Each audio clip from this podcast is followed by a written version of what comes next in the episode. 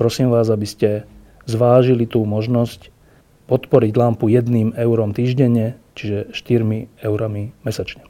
Ďakujem veľmi pekne.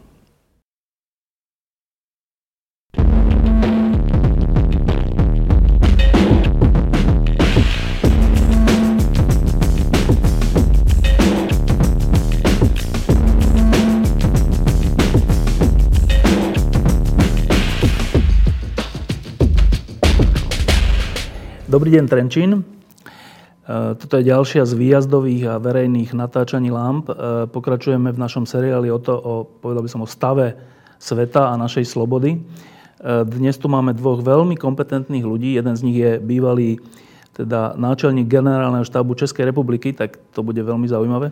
Druhý je práve menovaný profesor, tak uvidíme, že či právom.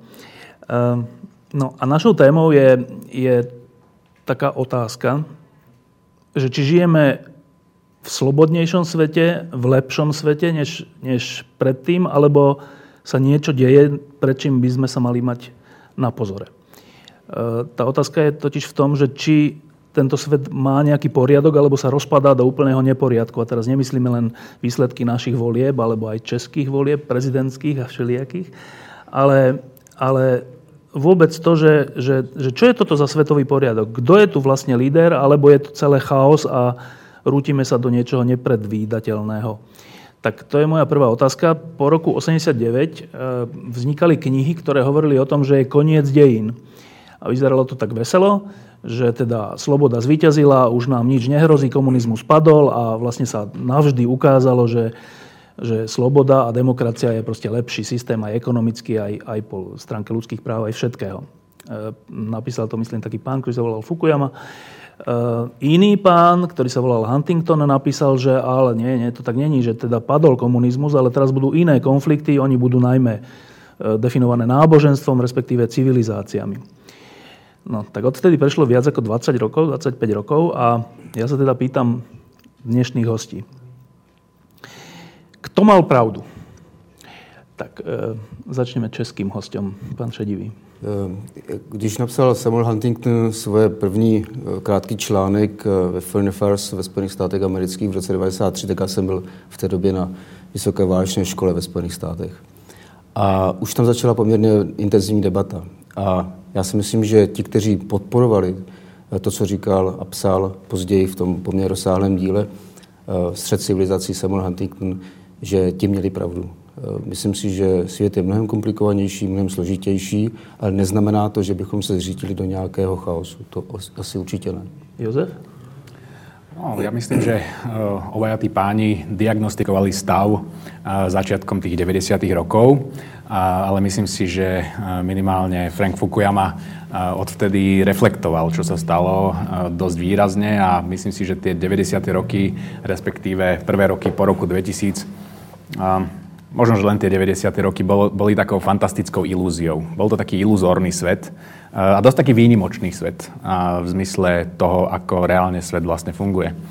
A bol to výnimočný svet v tom zmysle, že komunizmus padol, padol sovietský zväz ako kľúčové, by som povedal, ohrozenie toho, tej demokratickej časti sveta.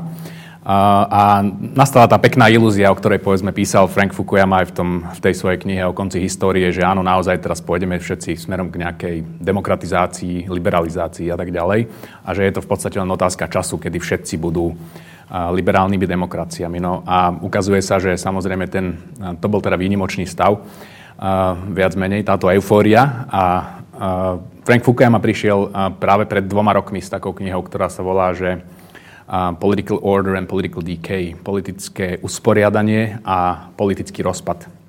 A v ňom práve hovorí o tých alternatívnych formách vývoja, ktoré môžu viesť aj k politickému rozpadu v rôznych spoločnostiach, ale zároveň hovorí o zdrojoch politického usporiadania, kde ukazuje na Dánsko, respektíve na škandinávske krajiny ako na veľmi zaujímavý model, ktorý je relatívne stabilný napriek tomu, že sa dokáže meniť a adaptovať.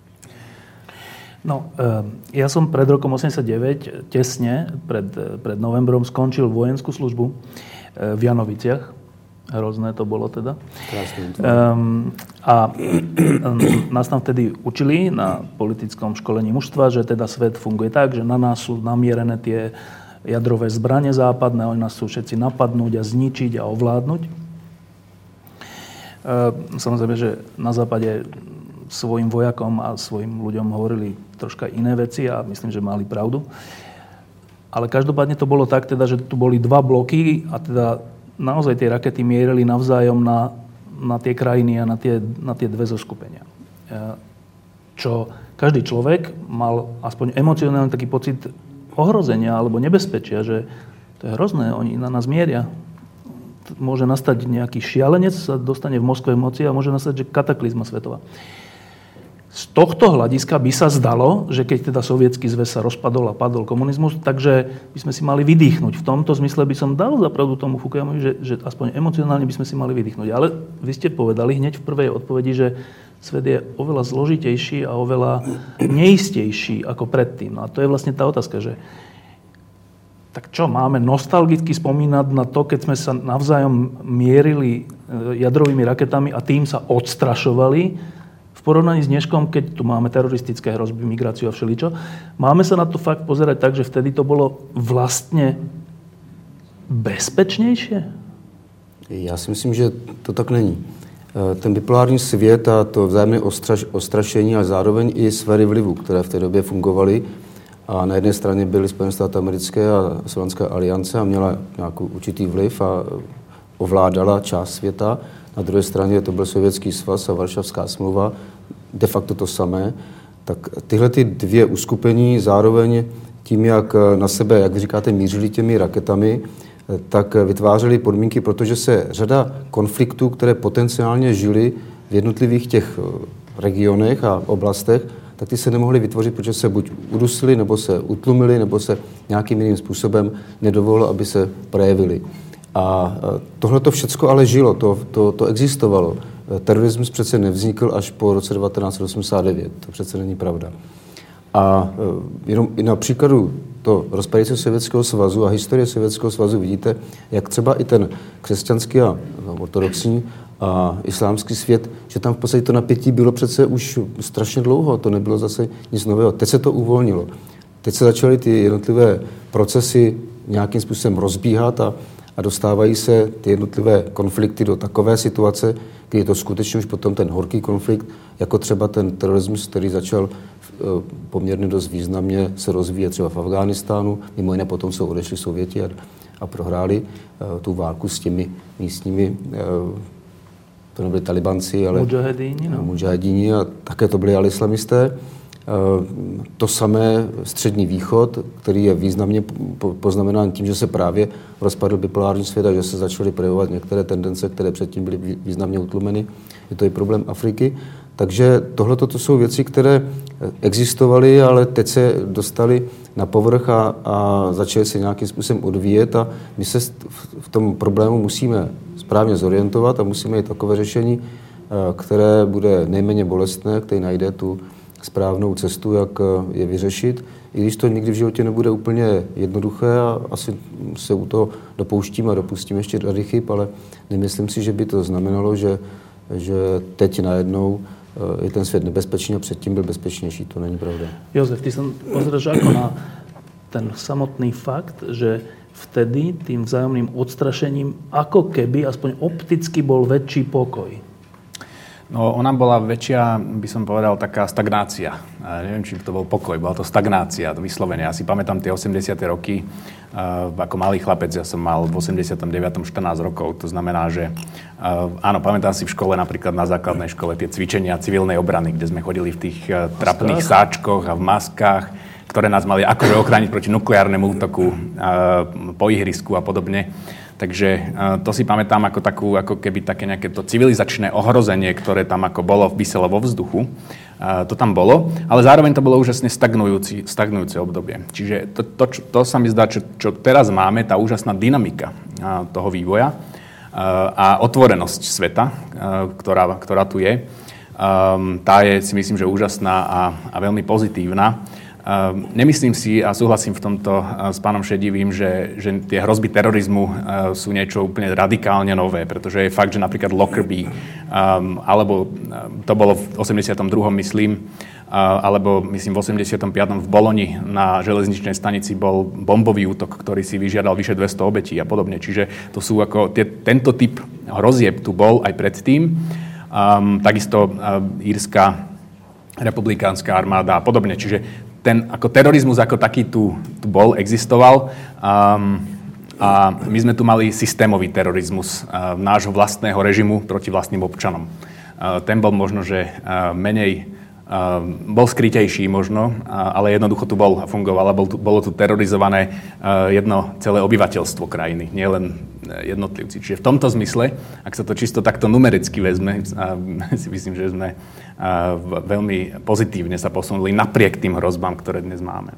No a teraz k tej už vlastne otázke dneška. Eh, dlhé roky a desaťročia to bolo tak, že, že bezpečnosť a stabilitu a slobodu západného sveta garantovali Američania. E, vyslúžili si za to nálepku, že to je policajt sveta a také tie, tie imperiálne také nálepky. E, ale výsledkom toho, že to Američania garantovali, bolo to, že teda Južná Kórea je slobodná a Severná Kórea nemôže ju zabrať, že Japonsko je demilitarizované, respektíve súčasťou slobodného západu a mnohé iné veci, že Izrael vôbec existuje a tak. Čiže ja som sa vždy pozeral na to, keď sa, keď sa hovorilo o Amerike ako o policajtovi v tom negatívnom zmysle. Ja som sa na to pozeral práve že pozitívne, že každá kryžovatka potrebuje policajta, potrebuje niekoho, kto garantuje ten nejaký základný poriadok. No a tá otázka k dnešku, že dnes sa mi zdá, že e, najmä za Obamu za posledných 8 rokov, že Amerika z tejto role vycúvala, ono to trvá už dlhšie, ale teraz je to tak hmatateľné, že z tej role vycúvala, že svet nemá policajta, čo síce znie tak romanticky, ale v skutočnosti to je katastrofa, lebo svet bez poriadku je v neporiadku. Chýba svetu policajt, pán Šedivý? Eh, tak já si myslím, že ten výraz, že američani byli nebo jsou policajti, to je taková ta, ta socialistická demagogie, která se používala. Eh, já si myslím, že vždycky musí být někde někdo, kdo je skutečným, skutečným lídrem. Spojené státy americké byly evidentně lídrem v době toho bipolárního světa, ale to nebylo jenom tím svým potenciálem lidským, ekonomickým, ale i technologickým. Spojené státy americké byly a ještě pořád do dneska jsou skutečně tím hlavním eh, státem, který garantuje i pro Selanskou alianci bezpečnost, de facto pro Evropskou unii stejně tak, i když tam jsou určité problémy, které ještě pořád nejsou vyřešeny.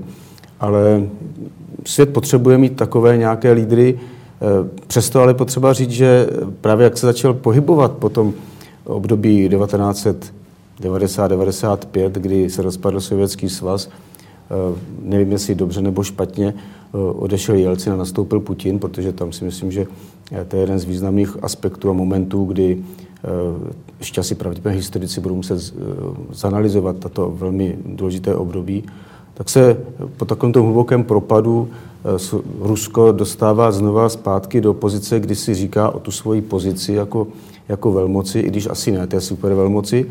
No ale je tam další aspekt, a to je aspekt Číny, který eh, dnes eh, my ho ještě pořád tak úplně nevidíme, ale přece ty signály z východu chodí a to například vede k tomu, že Spojené státy americké se vrací zpátky k tomu původnímu konceptu, který vlastně byl po konci druhé světové války, kdy Spojené státy americké začaly odcházet z Evropy a to, co začalo odehrávat po roce 1948, je zastavilo. Pak eh, to období studené války a potom začaly Spojené státy odcházet znovu po roce 90, tak přišel Balkán, jo, je zase zastavilo. Ale Spojené státy americké přece jejich hlavní strategický zájem je Tichomoří. A pokud se začíná v Tichomoří eh, odehrávat to, co se odehrává ve vztahu k, k Číně a jejím velmocenským Eh, ambicím v této oblasti, tak Spojené státy americké musí vážit, včetně teda prezidenta Obamy, eh, kde bude ten hlavní zájem a, a tady ještě ten aspekt, který přišel, a to je ta taková bohorovnost Evropy a i nás, členů Slovenské aliance, Evropanů, že všechno už je vyřešeno, bezpečnost zajistí Severnská aliance, takže nikdo, ne nikdo, ale poměrně velká část států ne, nealokuje takové množství peněz, kolik by měla do své obrany. Spojené státy americké a voliči ve Spojených státech amerických to vidí a, a už i to začíná vytvářet určitý tlak na americké politiky na to, aby neplatili za Evropu jejich vlastní bezpečnost a aby se tohle to všechno vyvažovalo. Takže to je věc, se kterou musíme počítat a, a Spojené státy americké musí najít opravdu ten balans mezi Tichomořím a Evropou a v tom okamžiku budeme muset my převzít poměrně velkou část své vlastní odpovědnosti za vlastní bezpečnost. Jsme toho schopni? De facto jsme. Evropa je obrovský prostor, který zaprvé má ten lidský potenciál, výrazně ekonomický a technologický. Evropa je přece oblastí, odkud vychází tisíce a tisíce nových objevů, technologických řešení a podobně. To je všecko Evropa plus Spojené státy, mluvíme teda o euroatlantickém prostoru.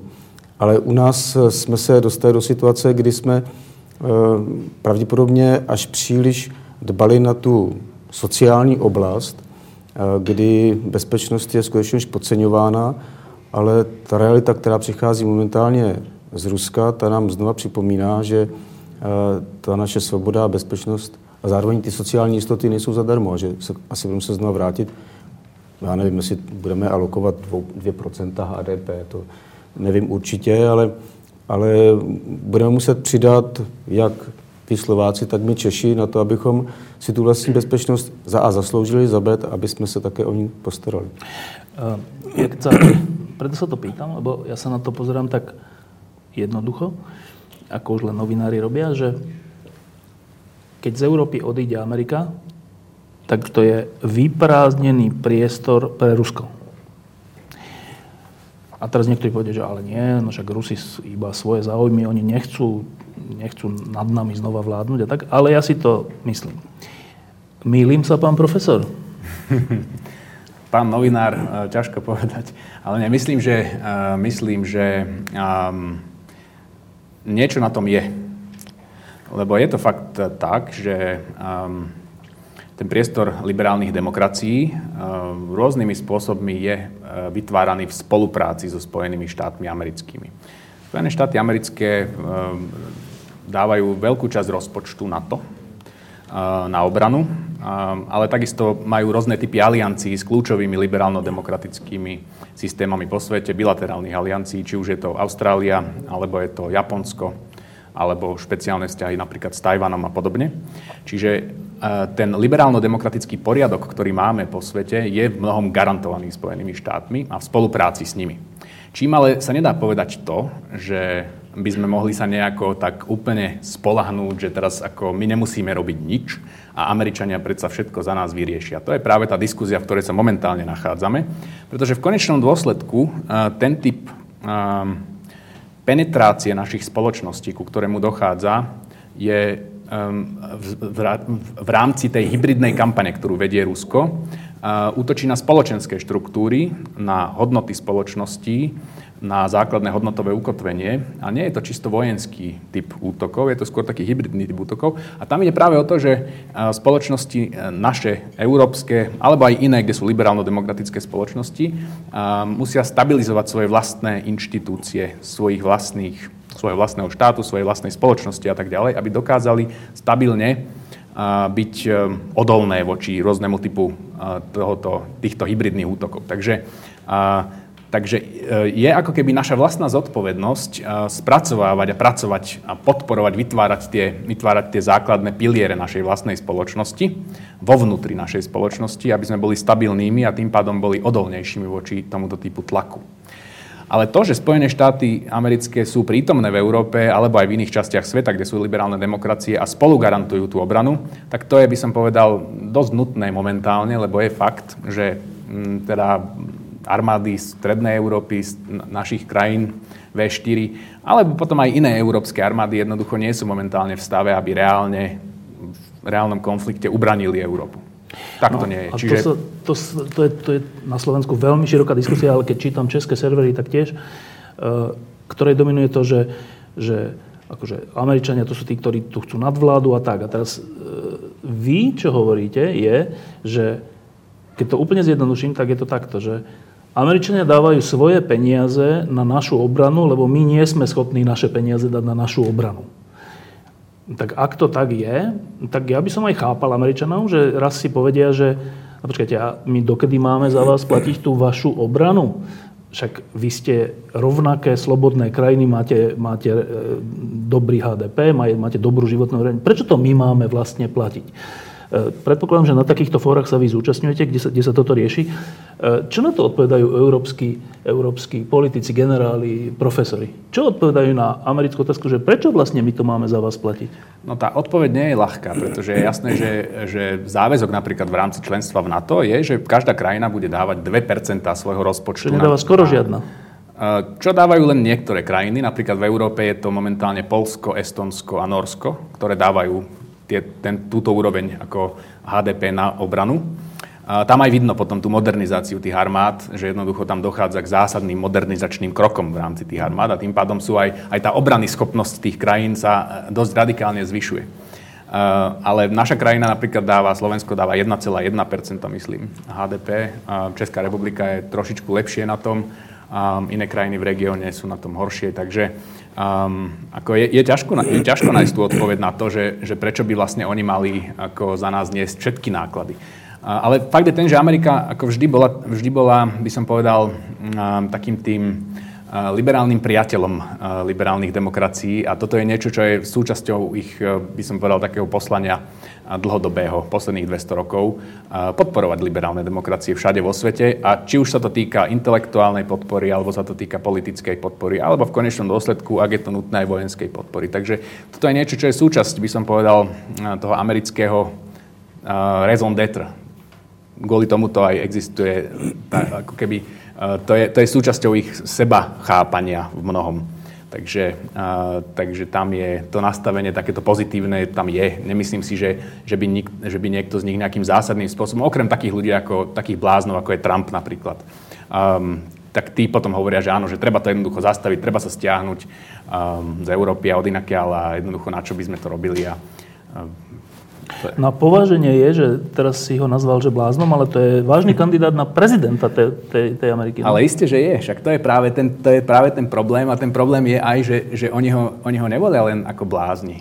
Problém je, keď sa no. pozrieš na štúdia uh, toho, kto vlastne je ten podporovateľ v rámci republikánskej strany, tak sú to ľudia, ktorí sú väčšinovo bieli, muži a nadpriemerne zarábajúci. Priemerný plat v USA je 56 tisíc dolárov ročne. Tí, ktorí podporujú Trumpa v rámci republikánskej strany, majú priemerný plat 76 tisíc. Takže to je ako výrazne nadpriemerne zarábajúca skupina. Na rozdiel od toho, čo by som povedal také kliše, ktoré sa hovorí o tých podporovateľoch Trumpa, že sú to, eh, ja neviem, málo vzdelaní, um, No. Málo vzdelaná robotnícka trieda, no. povedzme, alebo teda takí tí, ktorí sa príliš veľa stiahujú a podobne.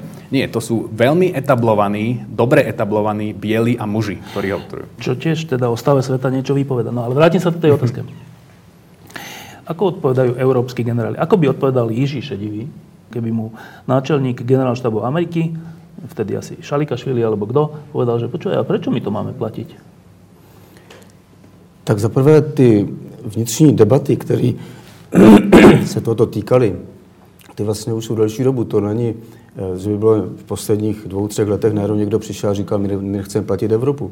Tahle ta debata, ta už je tady řadu let a eh, nejenom američané, ale týká se to například i Britů, eh, kteří říkají, ale to břímě musí nést i ostatní státy. My, když jsme vstupovali do Slovenské aliance, Poláci, Maďaři a Češi, tak jsme museli splnit, a i Slovenská republika po nás, takzvané minimální vojenské požadavky. A ty byly poměrně tvrdé eh, z hlediska organizační a z hlediska schopností jednotlivých armád. A od té doby eh, ta, ty požadavky se neustále snižovaly. Já mám takový dojem, že teď vstoupí do eh, Slovenské aliance Černá hora a mám takový dojem, že bude mít jenom čestnou stráž. Omlouvám se Černé hoře. A tak oni mají 2000 vojáků. Ale, ale, ale ty, ty schopnosti, ty tam skutečně nejsou. Takže eh, ta debata, ta už probíhala delší dobu, probíhala uvnitř a američané na to mnohokrát upozorňovali. Eh, já si myslím, že bychom mohli říct eh, i už v době, kdy my jsme začali první misi IFOR, kdy jsme přišli poprvé ze Sevenskou aliancí do první mise na Balkáně. Evropská unie nebo Evropané by nebyli schopni tu misi vůbec dát dohromady bez Američanů. Tehdy ve Výškově proběhlo takové cvičení společné, kde jsme sestavovali a modelovali jsme, jak by ty společné síly měly vypadat a jednoduše bez Američanů by to nešlo. Takže tohle to není tak, nic úplně nového. Problém je v tom, že se to všechno vařilo tak nějak jako moc, moc pod tou pokličkou, až teprve v poslední době se začalo mluvit otevřeně, byli to i ministři obrany Spojených států amerických a v poslední době je to, to je ten zmiňovaný Trump, ale já bych řekl, že to je přirozený vývoj, protože uh, ono se stává i ve Spojených státech amerických něco nového. I tam se mění například geografický poměr uh, těch bílých, té původní Eh, komunity, která přišla především z Evropy, ta se dostává pomalu do pozice téměř vyrovnané a za chvilku bude v menšině. Takže když přijel Bush do Evropy, tak šel navštívit své německé příbuzné a když pan Obama, tak nemá koho navštívit. Už jenom to samo o sobě ukazuje, že ten zájem se pochopitelně bude i směřovat nějak jinak a pokud vstoupí do prezidentského úřadu Trump, možná, že bude ranář, možná, že bude hodně agresivní, v té pozici on se také určitě nějakým způsobem bude muset uh, srovnat a bude muset přece jenom vážit slova, něco jiného je kampaň, něco jiného potom realita. Ale uh, může to přinést uh, do budoucnosti to, že ne já jako generál, ale mý nástupci mohou přijít za svým politiky a říct, my se opravdu musíme o bezpečnost starat a vy politici musíte nám vojákům říct za prvé, co chcete od nás, jaká má být armáda, jaké má mít schopnosti a v tom v té sestavě vojsk Severnské aliance, jakou chceme hrát roli, což není jenom vojenská otázka, to je navíc politická. A zároveň, kolik nám to dáte a jak stabilní bude rozpočet, který nám to dáte. Jenom chci upozornit, že Česká republika má 1,03. Už mám jak, jak Slovensko. Nějak... My jsme takový přeborníci na tohleto. Ale eh, to je zkrátka to, co musí ti generálové po politicích chtít a, a někdy měli být neodbitní a měli být dostatečně agresivní, protože až přílišná korektnosť je niekde na, na škodu. No, my máme teraz takého predsedu vlády, ktorý povedal, že on na žiadne zbranie peniaze dávať nebude, on dá peniaze na mlieko. Tak len aby sme boli teda v obraze, že to naše 1,07 teda akú má kvalitu. Eh, no a teraz ale ešte k tomu, že ste teraz podali zaujímavú vec. Že eh, keď išlo o IFOR alebo KFOR, teda o balkánsky problém, tak my v tomto prípade teda Európa, sme neboli schopní dať dokopy tú čo, jednotku, alebo ten, tú, to vojenské zoskupenie, ktoré tam malo ísť. Jak, to, jak sa to nazve? Jednotka? Alebo čo to je? Neboli sme schopní dať dokopy jednotku. Tak potom v situácii, keď aspoň tak to vidím, tak sa mi to zdá, že keď v Rusku rozmýšľajú, kam až by oni mohli sa znova vrátiť do tých stratených pozícií a už sú troška v Gruzínsku a troška v Moldavsku a troška na Ukrajine a troška všelikde, tak keď oni by vás teraz počuli, tak by sa celkom potešili, že fajn, tak oni nie sú schopní ani len jednotku dať nejaký káfor, tak, tak vlastne my máme voľné pole pôsobenia v strednej a východnej Európe. Uh, Jozef, naozaj je to takto katastrofické? No tá situácia nie je príliš utešená, ale myslím si, že, myslím si, že sa, lebo napríklad teda ako ten úplne extrémny prípad bol rok 2001, keď ako sme mali spoločne reagovať na tú situáciu v Afganistane a v konečnom dôsledku mnohé z našich iniciatív, to myslím tým našich ako v zmysle Európskej armády, ktoré ponúkali vojska a jednotlivé jednotky do Afganistanu Spojeným štátom americkým, Američania to tak taktne a slušne odmietali, pretože sa ukazovalo, že tie európske jednotky boli tak zle vyzbrojené technologicky a z hľadiska zbraňových systémov, že neboli schopné jednak interagovať so Spojenými štátmi, ale po druhé museli, tie americké jednotky museli využiť veľmi veľa zdrojov na to, aby bránili práve európske jednotky, ktoré tam operujú, chránili teda. Znamená, že sa ukazovalo, ako veľmi nevýhodné a neefektívne spolupracovať s Európami, tak ako my sme potom tak ako išli tam vždy v takých tých skôr mierotvorných procesoch, keď také tie uh, základné, základné odmínovanie, budovanie nemocníc, škôl a podobne, čo sú strašne dôležité činnosti, ale armáda by mala byť schopná vybojovať aj konflikt. No ale teraz späť k tej otázke súčasnej, ako ono, ono myslím si, že táto, toto zistenie, že, že, sme, že naše armády sú v katastrofálnom stave, vieme už tak, takých dobrých 5 rokov, si myslím, že je to už v debatách, v tých odborných kruhoch, ktoré, Naše, ktoré sú teraz európske? Európske, ale americké, ale európske a našich, myslím si, ministerstva obrany. Je, je, to, je, je, je to ako tá vedomosť, vedomosť tam je a to uvedomenie si toho tej katastrofickosti. To znamená aj tých, a najmä po tom, čo sa začalo diať na Ukrajine v roku 2014, po tom, čo bol okupovaný Krym, a po tom, čo um, Rusko podporovalo separatistické hnutia a podporuje naďalej na Dombase, tak myslím si, že tam začalo byť veľmi jasné, že je potrebné um, aktívne a veľmi rýchlo začať, um, začať modernizovať uh, jednotlivé armády. A nie len to, ale aj vojenskú prítomnosť aliancie zvyšovať v krajinách, ktoré sú najviac vystavené podobným hrozbám, akým v súčasnosti čelí Ukrajina, to znamená pobaltské štáty. Takže na to má momentálne v pobaltských štátoch tu tie síly rýchleho nasadenia, ktoré tam momentálne rotujú aj Slovenská republika sú, súhlasila teraz nedávno a prislúbila desiatky vojakov, ktoré tam pôjdu. V našom kontexte je to dôležité a, a dokonca dosť dôležité, ako by som povedal, aj, aj veľký prí, prínos, pretože my máme samozrejme vojakov aj inde, takže to je, to je dôležitý, ako dôležitý prínos. A, a deje sa tam modernizácia tohoto celého. Napríklad sa vyvíjajú plány na obranu pobaltských krajín.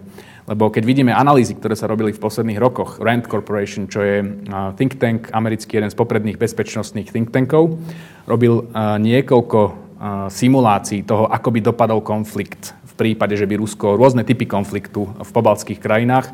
A bohužiaľ za momentálneho stavu to vychádza tak, že všetky z tých, všetky z tých prípadov, všetky z tých scenárov končili víťazstvom Ruska. To znamená, že tam sa musí veľmi, tam sa veľmi rýchlo pracuje teraz na rôznych typoch plánov a aj sa teda posielajú jednotky, rozmiestňujú sa zbraňové systémy v pobaltských krajinách a v Baltskom mori a podobne. Práve, práve s cieľom odstrašiť prípadnú agresiu. Teraz keď si hovoril o tom, že na Pobalti, keby, keby teda Rusi sa rozhodli, že Pobaltie im patrí, ako teda ako vždy, tak e, že by to vyhrali a vtedy e, pán Šedivý zakrutil hlavou, že asi nie. Áno? Nie? Tak, tak není to úplně jednoduché, ale zase na druhou stranu to není nic, co bychom neznali. A dokonce to znali i američané. Po roce 1975 po prohrané, nevím, jestli bych, to není asi správný výraz, ale potom, co odešli z Větnamu, americká armáda byla totálně demoralizovaná, eh, většina divizí nebyla bojeschopných, chyběly náhradní díly, vojáci nebyli vycvičeni. Eh, Američané začali potom teprve budovat armádu vlastně Eh, vítězstvím v té první perské válce v roce 1991 američtí generálové řekli svým politikům, tady máte armádu, kterou jsme chtěli vybudovat. Potom, co jsme zjistili, že potom v roce 1975 byla v takovém katastrofickém stavu. Takže to vlastně bylo téměř 15 let budovali a rekonstruovali armádu, aby byla ta armáda velmi dobrá, aby se technologicky změnila, aby se změnil morál lidí a podobně. My jsme v takové situaci, protože to, co se odehrálo v Evropě, to bylo sice, příčina byla jiná, ale přece jenom ten pokles eh, zájmu a zároveň i degradace jednotlivých ozbrojených sil tady, tady taky proběhla. A teďka jsme v té době, kdy musíme zase budovat ty armády do toho, aby se dostali do té eh, do pozice, eh, kterou by měli mít a, a ty schopnosti, které by měli mít. Co se týká Rusů, já si nemyslím, že by Rusové, byť scénáře můžou být různé, ale například vyjádření dvou generálů na to, že kdyby se použili síly okamžité reakce Slovenské aliance, tak by byly zničeny dřív, než by dojeli uh, na tu východní uh, naší hranici. A já si myslím, že to, to, to je silně přehnané, protože vždycky se jedná o skutečně systémovou operaci. Tam nejede jenom jedna skupina vojsk nebo jeden komponent. To je skutečně, pokud by k tomu došlo, tak je to opravdu válka. A do strategie nepatří jenom počty tanků, letadel, vojáků, ale tam patří například jaké máte zásoby, jaké máte strategické rezervy, jakou máte lidský potenciál k tomu, abyste mohli válčit. Eh, takže eh, to ty Rusové nemají. Ať chceme nebo nechceme, eh, tak Rusové nemají tu schopnost začít otevřenou válku. Oni si to jsou moc dobře vědomi. Ví, Putin není žádný hlupák. Já se bráním vždycky tomu, když někdo říká, že to je šílenec. Není. Je to velmi inteligentní člověk, který dovede využívat všech možností, které má na ty šachovnici těma figurkama posunuje, ale bohužel posune někdy lépe a, a chytřeji než my. To je, ten, to je ten náš problém, že eh, my ho někdy podceníme, podceníme celou tu garnituru, která je v čele Ruska. Eh, Sýrie je příkladem toho, jak nám ukázal, eh, jak se dá skutečně zacházet s ozbrojenými silami a zároveň s těmi národními zájmy, které Rusové v Sýrii také mají.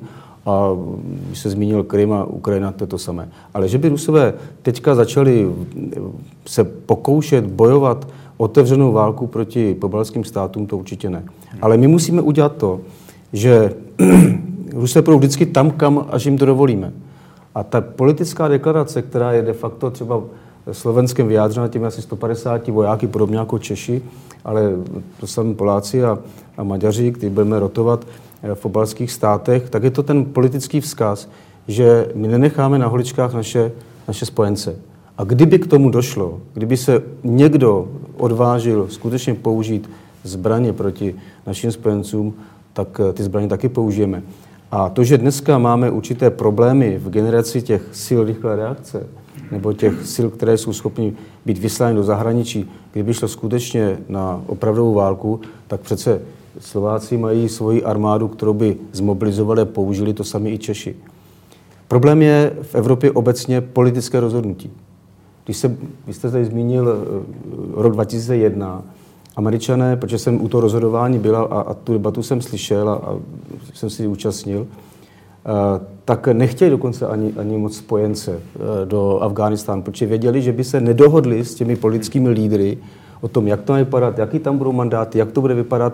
Jednoduše radši řekli, hele, my děkujeme za to, že jste deklarovali, že začal fungovat poprvé od založení Eh, Washingtonské smlouvy od vzniku Slovenské aliance článek 5 eh, po těch úderech na eh, Nílská dvojčata, ale my si to vyřešíme sami, protože my jsme je brzdili. Ale především právě kvůli těm politickým rozhodnutím. A ta naše neschopnost se především ukázala v té válce, vlastně druhé perské válce proti Sramu Husajnovi, kde američané požádali, kdo s nima půjde a nakonec vlastně to bylo Eh, Velká Británie, Poláci, Dánsko. Australané. Dánsko. Dánsko. A to tam měl asi 190 vojáků nebo kolik. Ale zkrátka, no, ano, byli tam. A zase, tam se ukázal politická neschopnost přijmout nějaké zásadní rozhodnutí. Takže, takže tohle to je zkrátka věc, eh, která je skutečně podle mého názoru navíc politická, ale myslím si, že ten zásadní problém je, to, co už tady říkal kolega, je to, jak jsou silné naše společnosti uvnitř. Protože Rusové, a když jsem se zmínil o tom, jak eh, Putin dovede využívat našich slabin, tak ta hybridní válka, o které se říká, to není zase nic úplně nového. Jenom jsme tomu dali nový název a máme k tomu nové nástroje. Existují dneska ten kybernetický prostor, o kterém se mluví. Eh, není problém posílat přes hranice informace zcela otevřeně, ovládat část společnosti. Česká republika to zná, ať se to někdo snaží nebo chce přiznat nebo nechce, když měl být eh, vystavěn v Brdech eh, americký radar, tak z toho, když jsme slavili osobození České, Československá a České republiky téměř výlučně jako zásluhu Američanů počátkem 90. let, což nebylo spravedlivé vůči Sovětskému svazu a Rusku, a tak se najednou stalo to, že eh, v té kampani, kterou proti nám skutečně Eh, Rusko rozejelo a velmi sofistikovaným způsobem bylo téměř 75% lidí proti americkému radaru eh, v Brdech a američtí vojáci nebyli označeni jako spojenci, aby to cizí vojáci. To byl úžasné, úžasný vliv, který, který Rusové předvedli a já jsem byl potom strašně rád, když projížděl ten konvoj, konvoj přes Českou republiku, kde zase spontánně Češi ukázali, jako mají skutečný názor. Ale ta schopnost ovládat společnost a hledat ty slabé místa, to ty Rusové velmi dobře znají a proto naši východní partneři musí být velmi na pozoru, protože ty velké ruské menšiny, které eh, ve svých státech mají, ty můžou být znejistěny, můžou být destabilizovány a to je to vnitřní, vnitřní eroze, kterou můžou začít Rusové dělat a zároveň tím uplatňovat svůj vliv. Ja len, ja len krátko, ako ja teda nie som vojak, takže nemôžem vychádzať z toho typu informácií, aké má pán generál, ale uh, ja som akademik a môžem vychádzať z analýz, ktoré sú verejne dostupné. Napríklad Royal United Services Institute mal analýzu toho, akým, Rusko, akým spôsobom Rusko mobilizuje svoje sily. A to, čo ukazujú v porovnaní povedzme s 90. rokmi, keď neboli schopní absolútne nič, tá armáda bola v rozpade a v Čečensku tá operácia dopadala katastrofálne pre nich, pretože boli v rozpade organizačne, technologicky a ináč.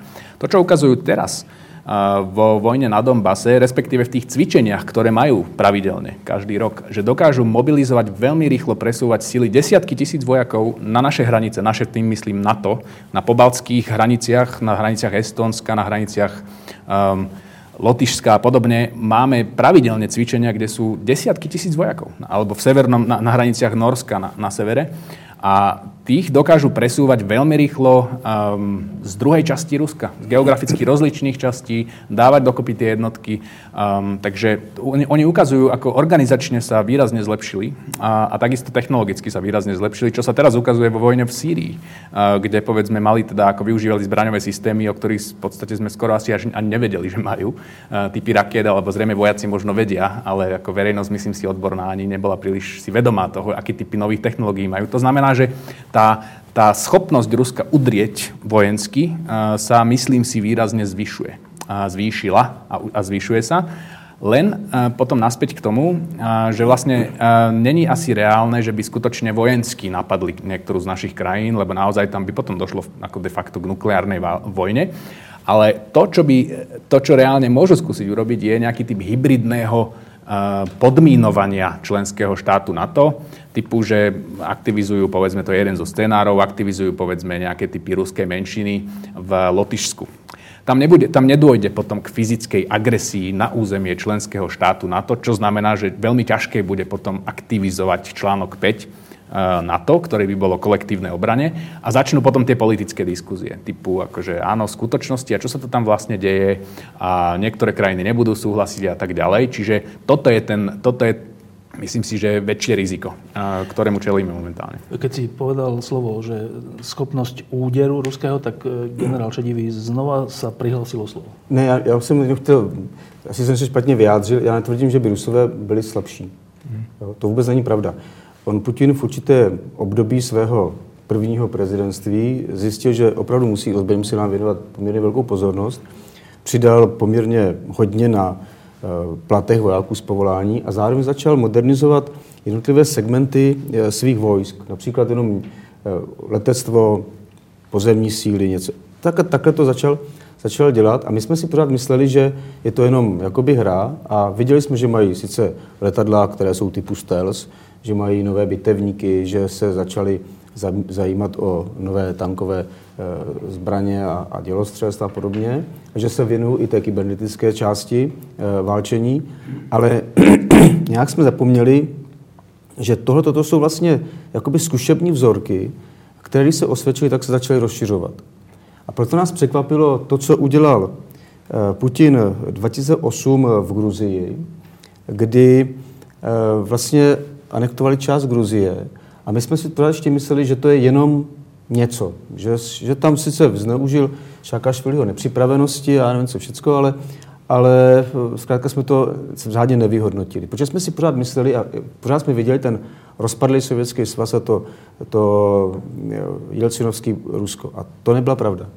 On skutečně krok za krokem šel, šel a, a tu armádu modernizoval a tam byla naše chyba a my jsme byli znova překvapeni, když udělal to, co udělal na Krymu, protože i kdyby jsme chtěli vojensky zasáhnout, tak jsme nezasáhli, protože on byl připraven mnohem lépe než my a bohužel Ukrajinci ukázali, že jejich ozbrojené síly jsou v totálním rozkladu, jak po tom lidském a morálním stránce, tak i po té stránce technologické. A e, potom ten východní Ukrajina, Donbass, to válčení, to je, to je zase něco, co ukazuje, jak si dovede s náma hrát. Jo. Ale eh, znova říkám, neznamená to, že bych eh, souhlasil s tím názorem, že Rusko má špatnou armádu nebo že, že je pořád tím obrem náhlněný hnou. Vůbec ne. A to, co tady zmínil, eh, Sýrie, to přece byla demonstrace schopností odpálení křídlatých raket eh, z Kaspiku, ačkoliv to nebylo úplně nezbytně nutné, tak se taká demonstrovala ta schopnost. Máme křídlaté rakety, doletí kam doletět mají a zasáhnout, co zasáhnout mají. Eh, nové typy letadel, jo, Su-34, Su-35, to teďka jsme je viděli na obrázcích a najednou tam bombardovali a bombardovali jim úspěšně. A zase ten postup, který ten Putin zvolil, tam přitáhl starý Eh, SU-25, SU-24, že jo, starý osvědčený letadla, které ještě fungují na elektronkách a, a je to letadlo ze 80. a 70. let. Že jo.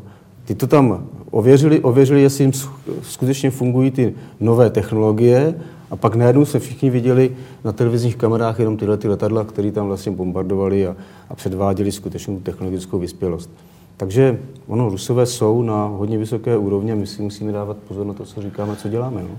Ešte jedna vec ma zaujala, taká kratučka, lebo žijeme v takej dobe, keď už zásah v Iraku sa považuje skoro unizono, že to bola hlúposť, že sa tam nemalo ísť, lebo sa nenašli zbrania. A vy ste povedali ale zaujímavú vec, že, že vtedy sa ukázalo, že európske štáty e, sú neschopné nejak sa zapojiť do tej operácie, alebo tak. No, tak ale politici povedali, že to bolo správne, lebo ten zásah bol hlúposť. Bol či nebol? A, tak já vím, že to je debata o, o zbraních hromadného ničení. A musím říct, že podle mého názoru e, američané sami nezvládli e, tu mediální část. Protože se mluvilo o zbraní hromadného ničení a pak se to zvrhlo na jaderné zbraně. Ale všichni věděli, že Saddam Hussein vyvíjí jaderné zbraně a dokonce provedli úder Izraelci na to, aby zlikvidovali ty vývojové e, laboratoře ale Saddam Hussein přece měl chemické zbraně. Které i použil. A normálně regulérně používal. Dokonce proti vlastním silám a na té iránsko-irácké frontě. A dokonce teď ještě pořád jsou některé ty zbytky těch zbraní používány. Eh, chvilku se eh, spekuluje o tom, že používá islámský stát, případně ještě někdo možná jiný. A eh, takže ty tam byly. Zprávy OSN, té komise, která má za cíl zlikvidovat všechny zbytky těch otravných látek, například tisíce a tisíce dělostřeleckých granátů vůbec nebyly nalezeny. Tam někde pořád, eh, někde možná můžou být schovány, zakopány, nikdo neví pořád, kde jsou. Takže zbraně humaničení byly v rukou Sadáma Husajna a bylo potřeba, aby, aby Saddam eh, vyslyšel to, ten Rozhodnutí OSN? No? Rozhodnutí OSN, že nemůže celý ten region destabilizovat, což neudělal. Spojené státy americké eh, v té koalici, kterou vedli, zasáhli tak, jak se jim říkalo, aby zasáhli už v tom roce 1991, ale oni skutečně respektovali pouze uh, tu tehdejší rezoluci Rady OSN. Dobre, zaujímavé. A teraz ale k tej takej nie, menej vojenskej, hoci s vojenskou otázkou to súvisí, tomu rozmeru, že líder sveta, respektíve svet bez lídra. Uh, tak uh, zase zjednodušene postavené. Ak bol lídrom ak boli lídrom sveta Spojené štáty dlhé 10 ročia, lídrom slobodného sveta, je to dnes tak, že my, slobodný svet, strácame lídra, lídrov a sme tým pádom oveľa zraniteľnejší? Je to tak? Já si nemyslím, že bychom ztráceli lídra, akorát se musíme sami chovat eh, víc, eh, řekněme, sebevědoměji. A musíme se starat skutečně sami o sebe mnohem Eh, více, než jsme to za těch posledních, dejme tomu, 20 let dělali.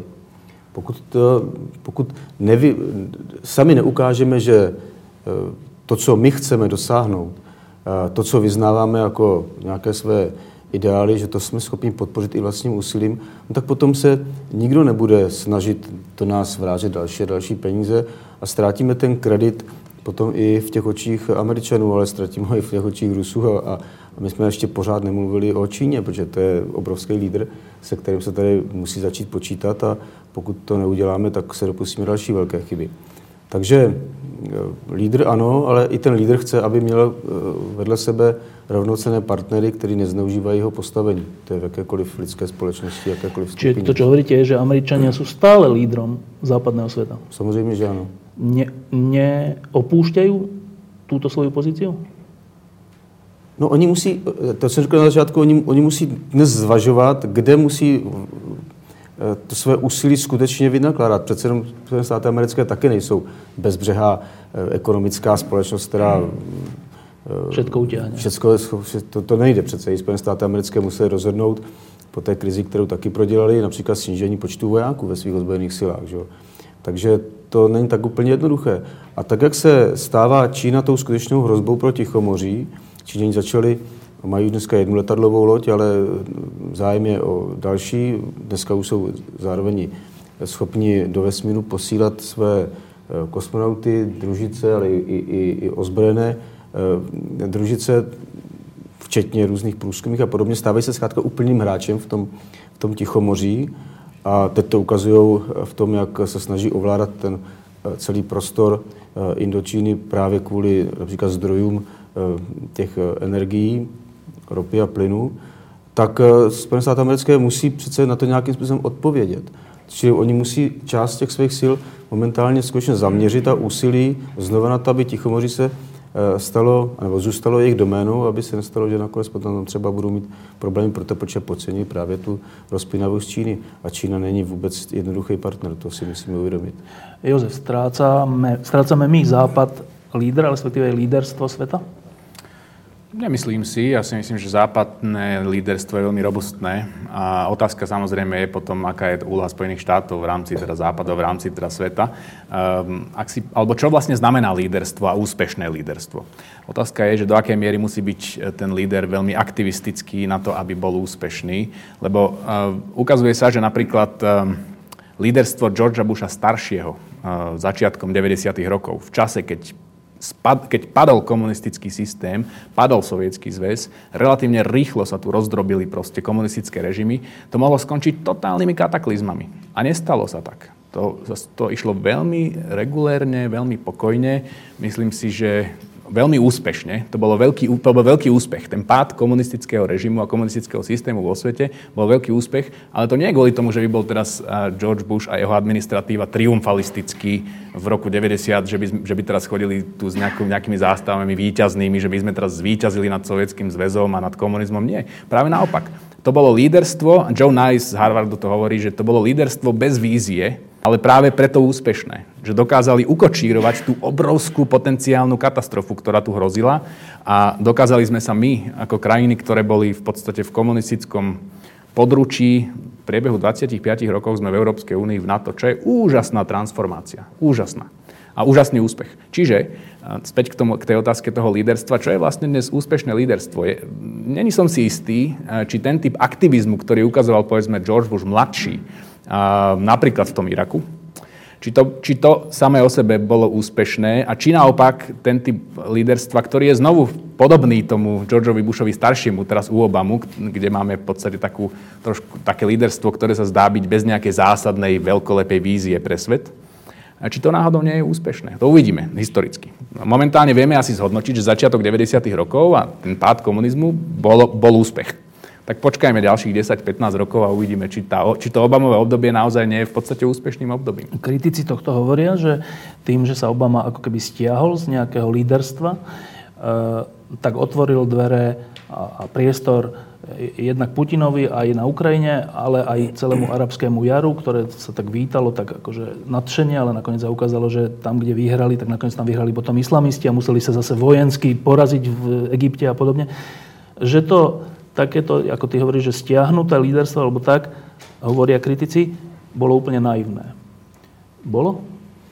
Já si nemyslím, že by Obama se stáhl jako lídr. On přece používá akorát jiný přístup, není tak agresivní, není tak slyšet, není tak vidět, ale on to dělá trochu jiným způsobem, ale ale já si nemyslím, že by tohle to byl nějaký základní argument. Pochopitelně odpůrci Obamy, protože američané přece jenom jsou vždycky povahově takový jako mnohem agresivnější než například Evropané, eh, tak eh, na to poukazují, ale ve své podstatě já si myslím, že ta sinusoida pořád platí a, a v něčem byl Obama úspěšný, v něčem úspěšný nebyl, ale ve své podstatě eh, celý ten problém středního východu a severní Afriky ten by stejně jednou eh, na povrch vystoupil. Přece nebylo si možno myslet, že by Kadáfi eh, žil do nekonečna, nebo že by byl schopen ovládat svou společnost tak, jak ji ovládal v Libii, by to eh, skutečně také jednou se dospělo k nějakému takovému to podobnému řešení. Že tam vstoupila v tomto případě ne Amerika, ale, ale Evropa nešťastně, to je trochu jiný, jiný problém a tam si myslím, že by zase Evropani měli zpytovat své svědomí. Eh, co se týkalo teďka středního východu a, a konkrétně, konkrétně Afghánistánu, případně Iráku, Pěte se ty společnosti dostaly šanci, jak eh, znova si přeorganizovat svoji zem, jak eh, vytvořit pokud možno, když ne demokratický, tak alespoň spravedlivý režim. A pokud to některé ty společnosti nevyužili, momentálně jsou poměrně velké pochybnosti o tom, jak bude dál vypadat vývoj v Afghánistánu a e, první demokraticky zvolený e, premiér v Iráku Maliki, ten vyloženě e, tu situaci nezvládl, pravděpodobně i úmyslně, protože on začal nastolovat úplně jiný pro něho vhodný režim a ne pro společnost vhodný režim. Nakonec to vyústilo i v islámský stát na území Iráku. Tak my jim nemůžeme dát víc. My nemůžeme za ně neustále rozhodovat a nemůžeme tam mít tisíce a tisíce vojáků. Ty podmínky jsme jim vytvořili a, a pokud je nevyužijí, je to, je, to jejich problém. Poviem dva príklady, ktoré som tým myslel, aby som to ilustroval. Jeden je Irán a jeden je Sýria. S Iránom sa podpísala dohoda, že sa zrušia sankcie za slub, že teda nebudú vyvíjať jadrové zbranie. Mnohí ľudia, najmä experti, ktorí tomu rozumejú, a to sú najmä z krajín, ktoré sú ohrozené, v prvom rade Izrael, hovoria, že ale to je úplne že hra že vy veríte im, že oni nebudú, však oni to budú, len ešte budú mať teraz miliardy navyše z obchodu, ktorý sa uvoľní na to, aby to mohli uh, realizovať. Tak títo, tohto typu kritici hovoria, že to je úplne naivná Obamová politika veriť iránskym uh, ajatoláhom, alebo kto to tam je. Druhý príklad Sýria, že uh, keď začínal ten konflikt, tak, tak samotný Obama povedal, že je červená línia, ktorá je tá, že keď použije chemické zbranie, Asad, tak je koniec. Tak, tak bude zásah. On ich použil a žiadny zásah nebol. A to sú signály, ja neviem, či mal byť zásah, to je vojenská otázka, ale že to sú signály, ktoré hovoria o slabosti, respektíve až naivite nás, Západu, v tomto prípade aj Ameriky, eh, z očí v oči tyranským režimom. Úplne sa mília títo kritici? Tak já si myslím, že Irán je samostatná kapitola Eh, samozřejmě, že se musí do nějaké úrovni věřit. A pokud Iránci eh, poskytnou veškeré informace i do budoucnosti, tak eh, alespoň v té dohledné budoucnosti by ty jaderné zbraně neměly vyrábět nebo vyvíjet, protože oni zatím ještě žádné k dispozici neměli. A to je jeden z těch závěrů, který si myslím, že tady nemůžeme Obamovi křivdit, protože on dosáhl podle mého názoru toho, co dosáhl, dosáhl mohl. Řadu let se vyjednávalo s Iránem, někdy více, někdy méně úspěšně a nikdy to nevedlo k nějakému konečnému výsledku a, a on toho dokázal. Takže dobře, může ho někdo kritizovat, ti, kteří nevěří Iránu víc jak američani, tak ho kritizují také víc, ale, ale zkrátka tohle to asi pravděpodobně byla věc, kterou, kterou můžeme spíš, a ta historie, která se jednou k němu bude vracet, tak ho pravděpodobně ocení, že, že, že, to, bylo, že to byl úspěch. Ale co se týká Asada a jeho chemických zbraní, eh, já si myslím úplně, že se dokázalo, že ty chemické zbraně ten Asad použil. Byl to předpoklad, ale jestli je použil skutečně on, to si myslím, že nebylo dokázáno. Nevím teďka přesně to ten konkrétní případ. Že se používaly chemické zbraně nebo ty chem, chem, semi chemické, že jo, takové ty, ty průmyslově vyrobené, a to si myslím, že, že je zcela evidentní, ale tam je potřeba mít nějaké přesnější důkazy. Že Asad měl chemické zbraně, je také zřejmé, ale on je dal k dispozici a nechal je zničit. A, a teď je otázka skutečně, jak to bylo upřímné. Že? Pokud ten důkaz existuje, dobře. Ale tahle ta politika vždycky je politikou možného. Když jsme se bavili o Rusku, tak Rusko se vstoupilo do celého toho syrského konfliktu zase velmi promyšleně s tím, že Rusové, aby uhájili svůj národní zájem, státní zájem, který tam mají, zcela evidentně ve východním středomoří, tak posílili Asada a najednou se Asad stal znova tím hráčem, ačkoliv předtím už byl téměř odepsán eh, představou, že Asad bude muset za každou cenu odejít a teprve potom se vyřeší eh, syrský konflikt. A on to vypadá tak, že Asad bude součástí toho řešení syrského konfliktu. Ale to byla role a to byl to zase, co nám předvedl Putin, jak on dovede využít uh, svého vlivu, svých prostředků a, jak jsme byli na některé věci připravené. Ale říkám znova, pokud se prokáže, že Asad použil chemické zbraně, ať je třeba souzen Mezinárodním soudem, ale musím mu to dokázat.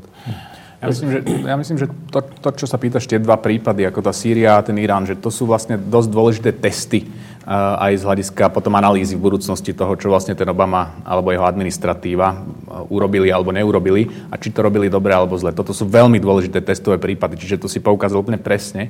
A teraz je otázka, že, uh, že či naozaj by bol, existovalo iné riešenie, ako je toto. Nevieme momentálne, či to ten, tá dohoda, ktorá sa vytvorila s Iránom, že, že či je to dobrá dohoda naozaj nevieme tie následky toho, lebo myslím si, že tá kritika, ktorá prichádza že tam existuje možnosť, že nebudú dodržiavať tú dohodu, respektíve, že ju budú obchádzať, že nájdu spôsoby, ako ju obchádzať a tým pádom zarábať peniaze a tým pádom vlastne naďalej pripravovať ten svoj program nukleárny.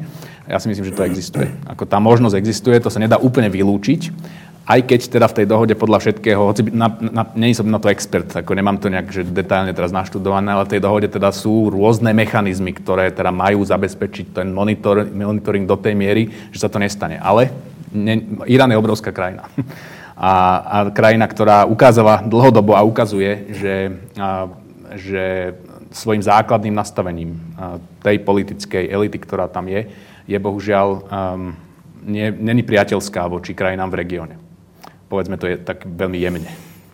No a potom tá Sýria, čiže, čiže nevieme, no, tam, je to, tam je to otázka. No a potom, ale otázka je, čo by bola alternatíva k tomuto a či teda napríklad alternatíva by bol býval nejaký typ vojenského útoku, ktorý by potom samozrejme zrejme veľmi, veľmi rýchlo vytvoril nejaký typ regionálnej vojny, ktorá by mohla mať nukleárny charakter a tak ďalej. Veľmi, veľmi nepríjemná situácia.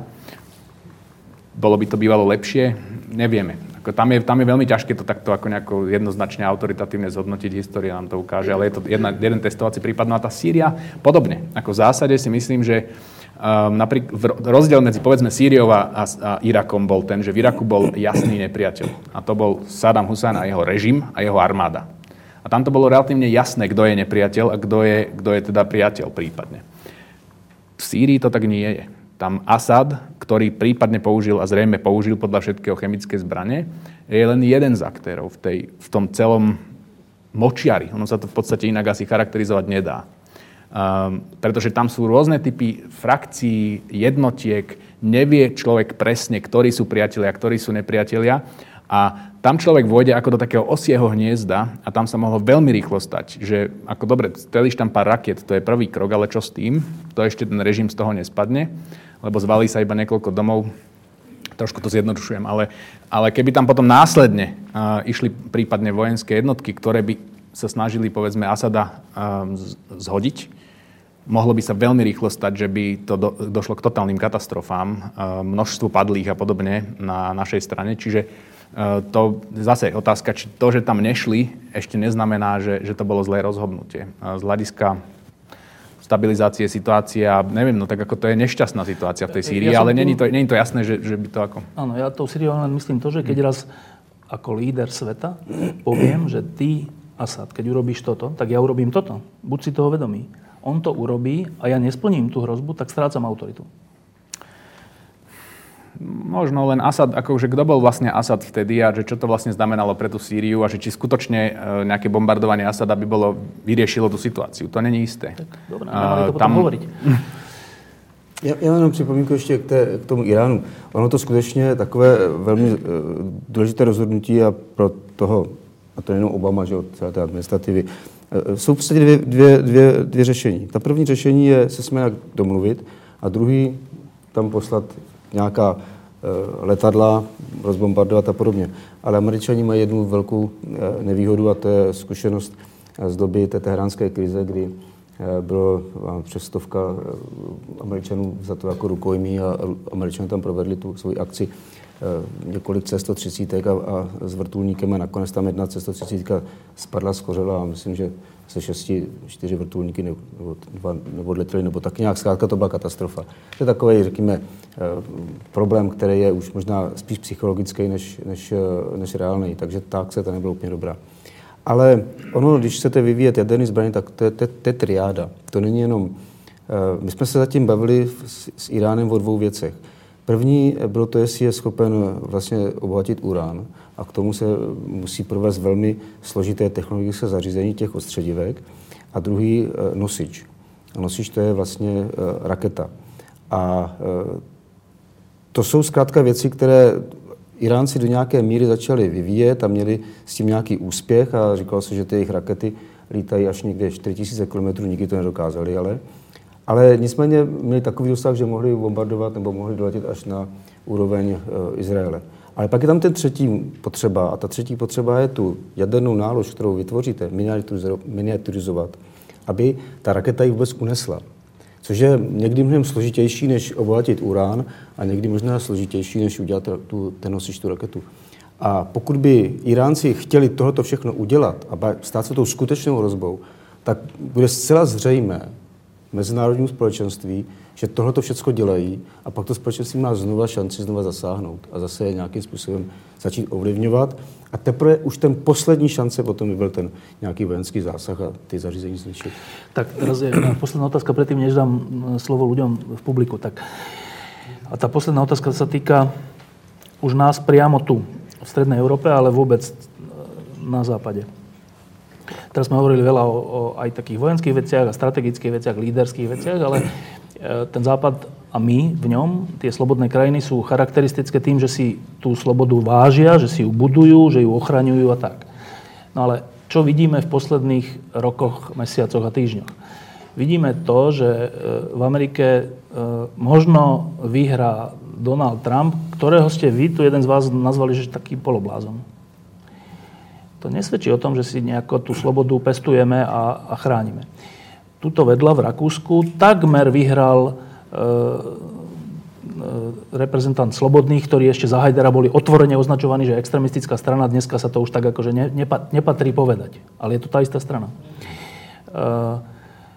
u nás máme, máme v parlamente, na Slovensku máme v parlamente stranu, ktorá sa svojimi symbolmi a všeličím otvorene hlási k fašistickým veciam.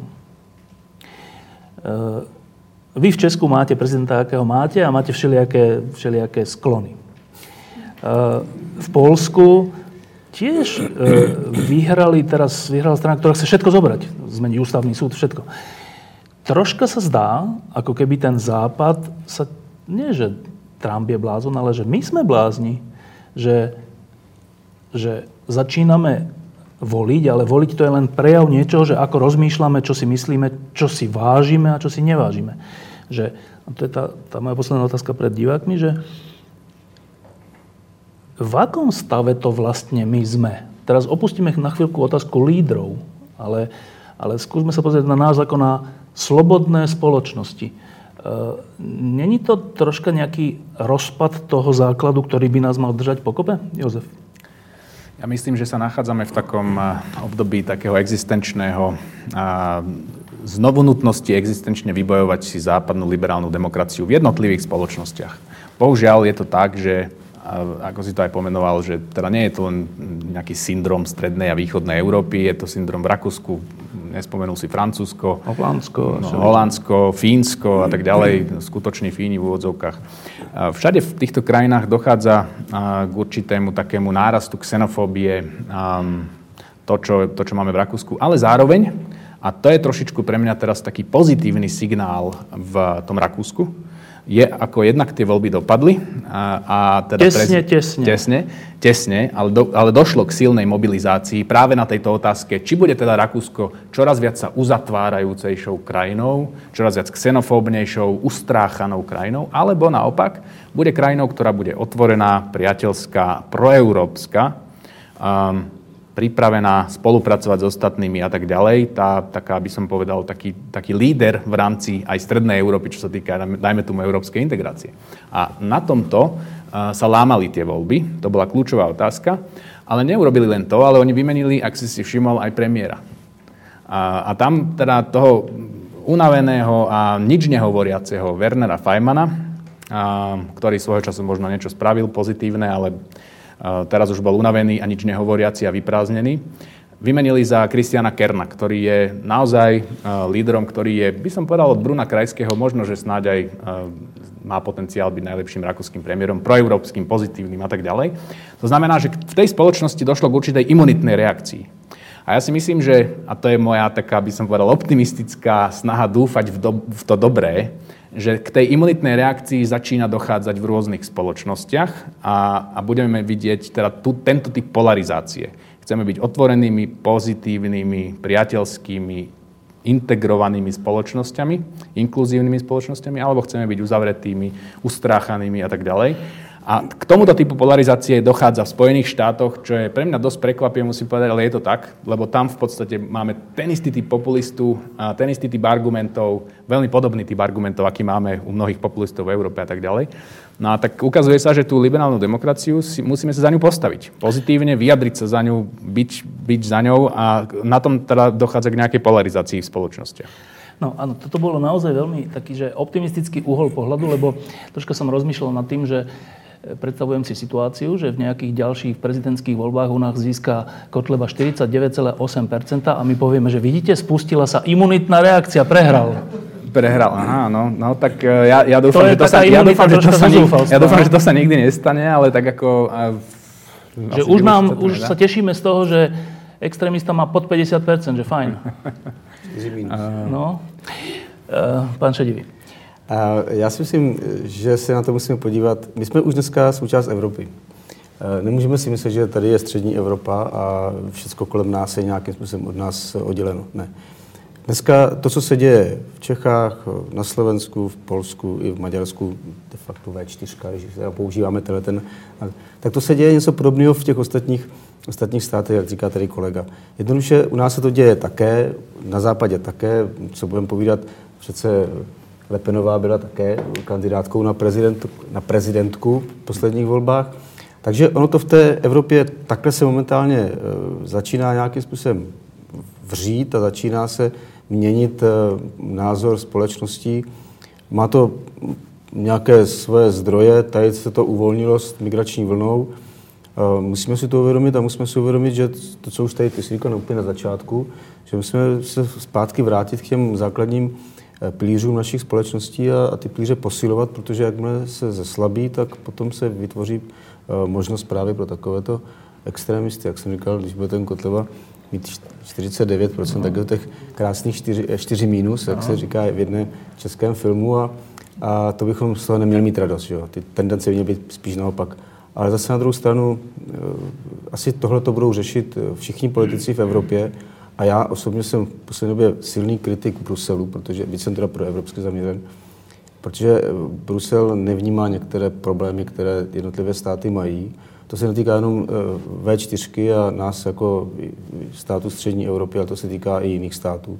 Řecka, právě i toho eh, Rakouska, i toho Německa. A, a tam si myslím, že musí se dát mnohem větší roli a takovou tu chápavější roli Brusel, protože některé direktivy, které přichází z Bruselu, jsou proti zájmu jednotlivých států, dokonce i proti zájmu integrace v tom svém důsledku. A, a to je to, co neustále zvyšuje ten vnitřní odpor určité části společnosti.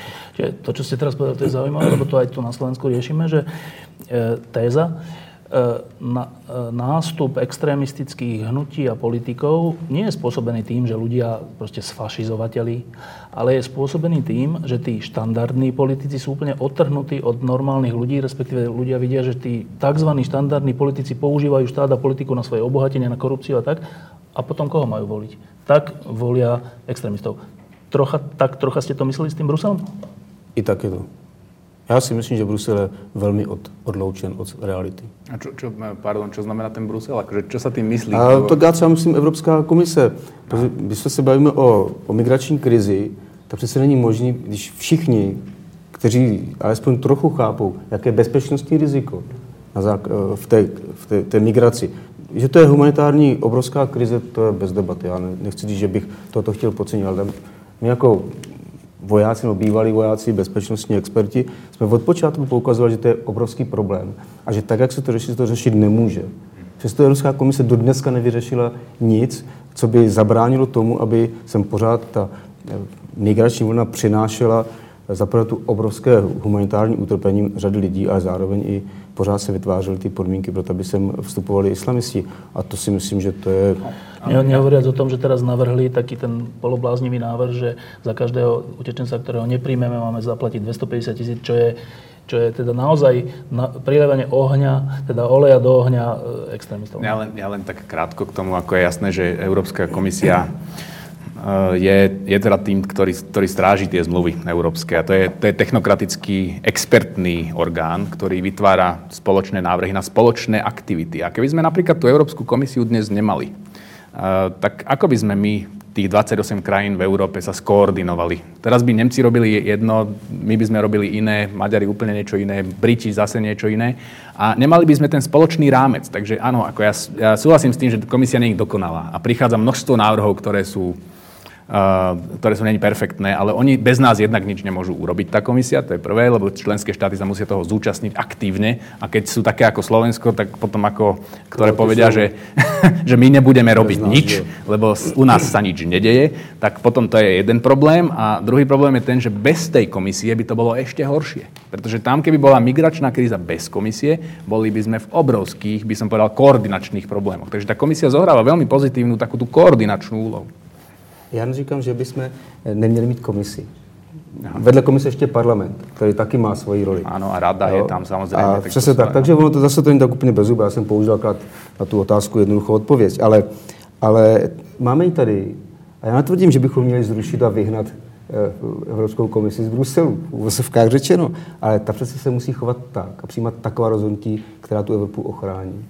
To dneska nemáme jasně aktivnější hranice budeme chránit. A to je ten problém. Já netvrdím, že bychom ji neměli mít právě naopak. Ona nesplnila tu roli, kterou měla splnit. Hmm. A to, že hrajou roli, eh, abych nepoužíval jména, tak lídři Německa, Francie, Velké Británie, jo, to jsou zkrátka věci, eh, které sice jsou velmi důležitý, ale na druhou stranu tam měla ta Evropská komise se dát mnohem významnější roli. Tak, uh, zo pár otázok, iba sa prihláste a dostanete slovo.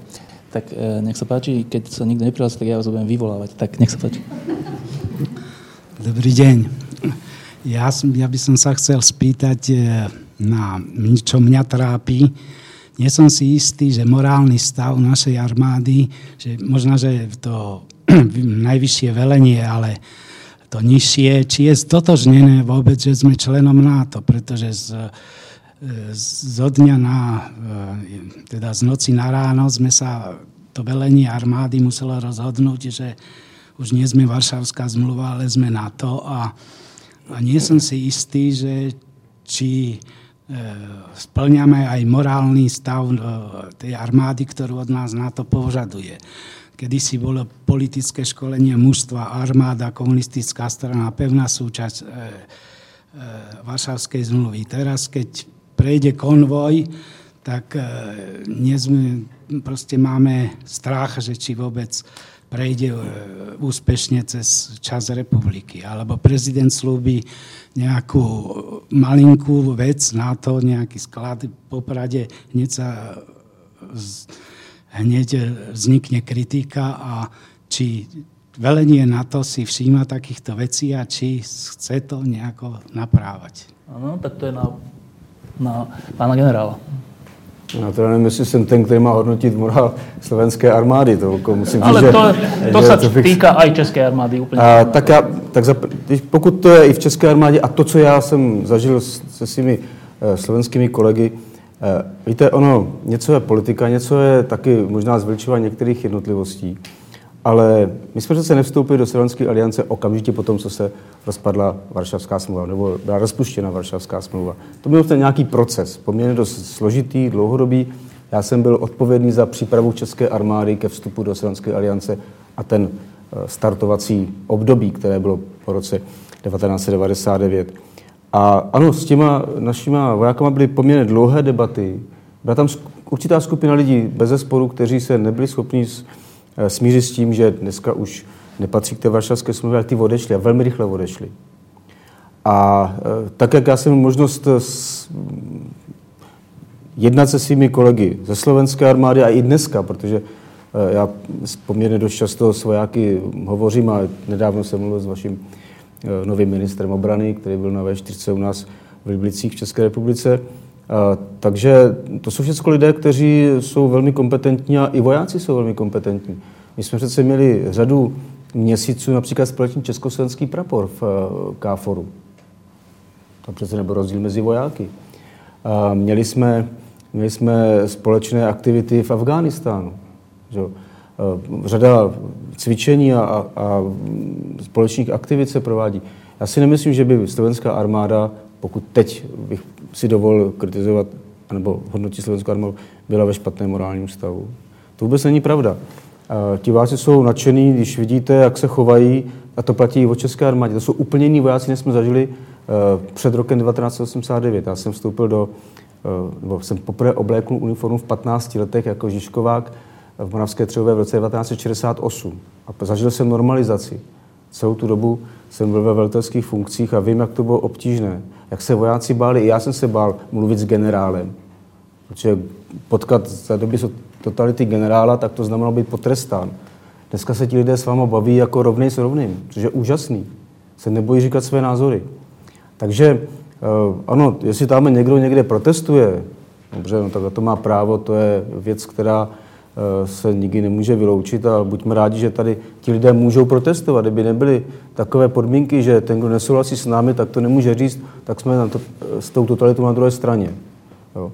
Ale já bych to neviděl tak, tak černě. Já si myslím, že slovenská armáda je velmi výkonná armáda. Něco jiného je, kolik politici dávají na, kam mám teďka ukázat, kolik dávají politici na tu modernizaci armády, což je i problém České republiky. Ja ináč vždycky, iba taká poznámka, keď sa povie, že slovenská armáda, tak ja mám vždy taký problém, že či sa to, čo tu máme, dá nazvať, že armáda, ale to by bolo asi na inú diskusiu. Um, no dá, dokonce se to musí. Já vám musím skočit do řeči, protože ta samá debata je v České republice. Přece my jsme profesionální armády, eh, které vlastně tvoří jádro armády. Ta armáda jako taková, to jsou profesionálové, v České republice dobrovolné aktivní zálohy a zálohy. A to jsou mnohé, mnohé tisíce. Já nebudu říkat, kolik má Česká republika schopnost mobilizovat, ale vy to jako Slováci taky určitě víte, jak by se rozvinula vaše armáda na plné válečné počty. A to je teprve potom armáda. To rozvinutie by som rád videl. Um, ďalšia otázka. Áno? Ja som rovnako ako Štefan slúžil kedysi v Československej ľudovej armáde e, na západe Čech. Slúžil som pri protileteckej obrane a podľa môjho úsudku ako obyčajného vojaka sme boli dosť dobre vycvičení proti, na obranu proti lietadlám. Chcem sa opýtať vás, či, ktorí ste to videli z hora, že či to naozaj tak bolo a či by Československá armáda vtedy pri prípadnom konflikte e, vydržala naozaj len tých povestných 5 minút. A chcel by som vedieť, že či, to, to asi nie je otázka na vás, ale že či Slovenská armáda teraz je schopná zostreliť prípadné prvé bojové ruské lietadlo letiace od Mukačeva. Ale já, já, já neřeknu svůj názor. Já řeknu názor, protože jsem v tom roce 1993-1994 jsem byl ve Spojených státech, jak jsem řekl, na vysoké válečné škole. A to byla, to byla úžasná škola, protože uh, já jsem si vážil víc toho, že jsem tam poznal, co to je jiná vojenská kultura všichni vojáci na světě moderních armád jsou stejný. Rozhodovací procesy stejně, jako jsme tady měli my, jaká možná trochu jinak posunutý standardní operační postupy, ale jinak je to vlastně stejný. Takže tam bych neviděl žádný nějaký zásadní problém. A co jsem od těch Američanů slyšel, nejenom od Američanů, protože tam byli i jiní stát, eh, reprezentanti jiných států Slovenské aliance. Československá armáda vždycky byla považována za armádu, která je velmi technicky vyspělá, technicky vyspělá a velmi dobře vycvičená.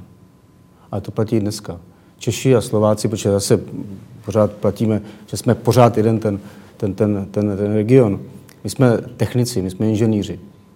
My jsme dobře připravení lidi, proto také Slováci nás pobili v tom, že mají víc vyrobených aut na hlavu, než mají Češi. Jo, proto taky tak eh, těžíme z těch schopností průmyslové, průmyslové výroby. A to platí i v armádách.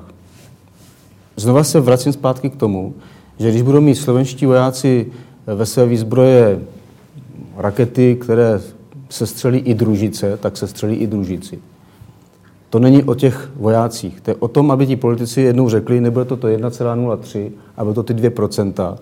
A pak tady budete mít moderní letadla, budete tady mít moderní tanky a já nevím, co všechno možného ještě ale to není o těch vojácích. Ti vojáci sami o sobě jsou velmi dobří. Tam bola ale tá otázka, ktoré ste sa teda diplomaticky vyhli, že či by sme boli schopní zostreliť prvé ruské lietadlo a myslí sa tým, či sme vôbec obrany schopní. My bychom nesestřeli, protože jsme uprostřed té Severanské aliance a začal by fungovat systém NATINAC a ten by určitě fungoval dřív, než by to letadlo přiletěl sem k nám. Lebo my si tu teda chránime svoju hranicu, ale my zistíme, že, že teda lietadlo prechádza cez naše hranice až vtedy, keď to lietadlo u nás havaruje, čo sa stalo Ne, ne, ne, na východnom myslím, že Slovensku. To, sa reálne stalo. To nemůžeme ale, to nemůže ale, ale, ale bagatelizovat. No Ja to práve, že nebagatelizujem, že to je hrozná vec, že my zistíme, že naša hranica je priepustná až vtedy, keď to lietadlo havaruje. Keby nehavarovalo, tak to budú lietať a my to ani nevieme. To sa naozaj stalo. Já nevím, kdyby tady vojenské letadlo havarovalo na území Polska. Ne, nebolo to vojenské, to bolo prevádzači, myslím, že? Civilné lietadlo. To, ne, to, to, to přes, bavíme- taká cestná menšia. Dajme se o něčem úplně jiném. Že jo? Jako, Pokud by došlo k opravdu narušení vzdušného prostoru, pak si myslím, že by začal fungovat systém NATINAC a ten by ten je dobře propracován. Tam já bych vůbec neměl žádné pochybnosti. Dobre, ďalšia otázka. Áno, tu sú dve.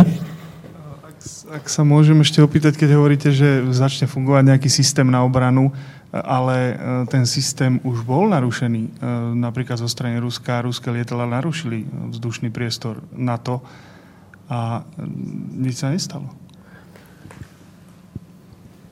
To neznamená, že musí být okamžitě vyhlášená válka.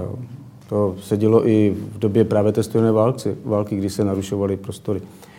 A, ale jakýkoliv pokus o narušení vzdušného prostoru, pokud k němu dojde, tak víte přece moc dobře, že eh, startují ta letadla těch států, která za ten prostor odpovídají. Na severu to jsou třeba Norové, Britové, eh, ale chrání si svůj prostor i Švédi, Finové. Že jo? Takže eh, jakmile se zjistí, že se to letadlo přibližuje do toho prostoru, tak už se aktivuje celý systém. A to se týká i na, eh, na východě. Česká republika pravidelně eh, vysílá do Pobaltí své gripeny, eh, které už tam rotovaly, já nevím, asi pětkrát, šestkrát, možná dokonce i víckrát, abych, abych si nevymýšlel. Zasahovali jsme mnohokrát už proti takovýmto, eh, to- takovýmto pokusům ten systém narušit.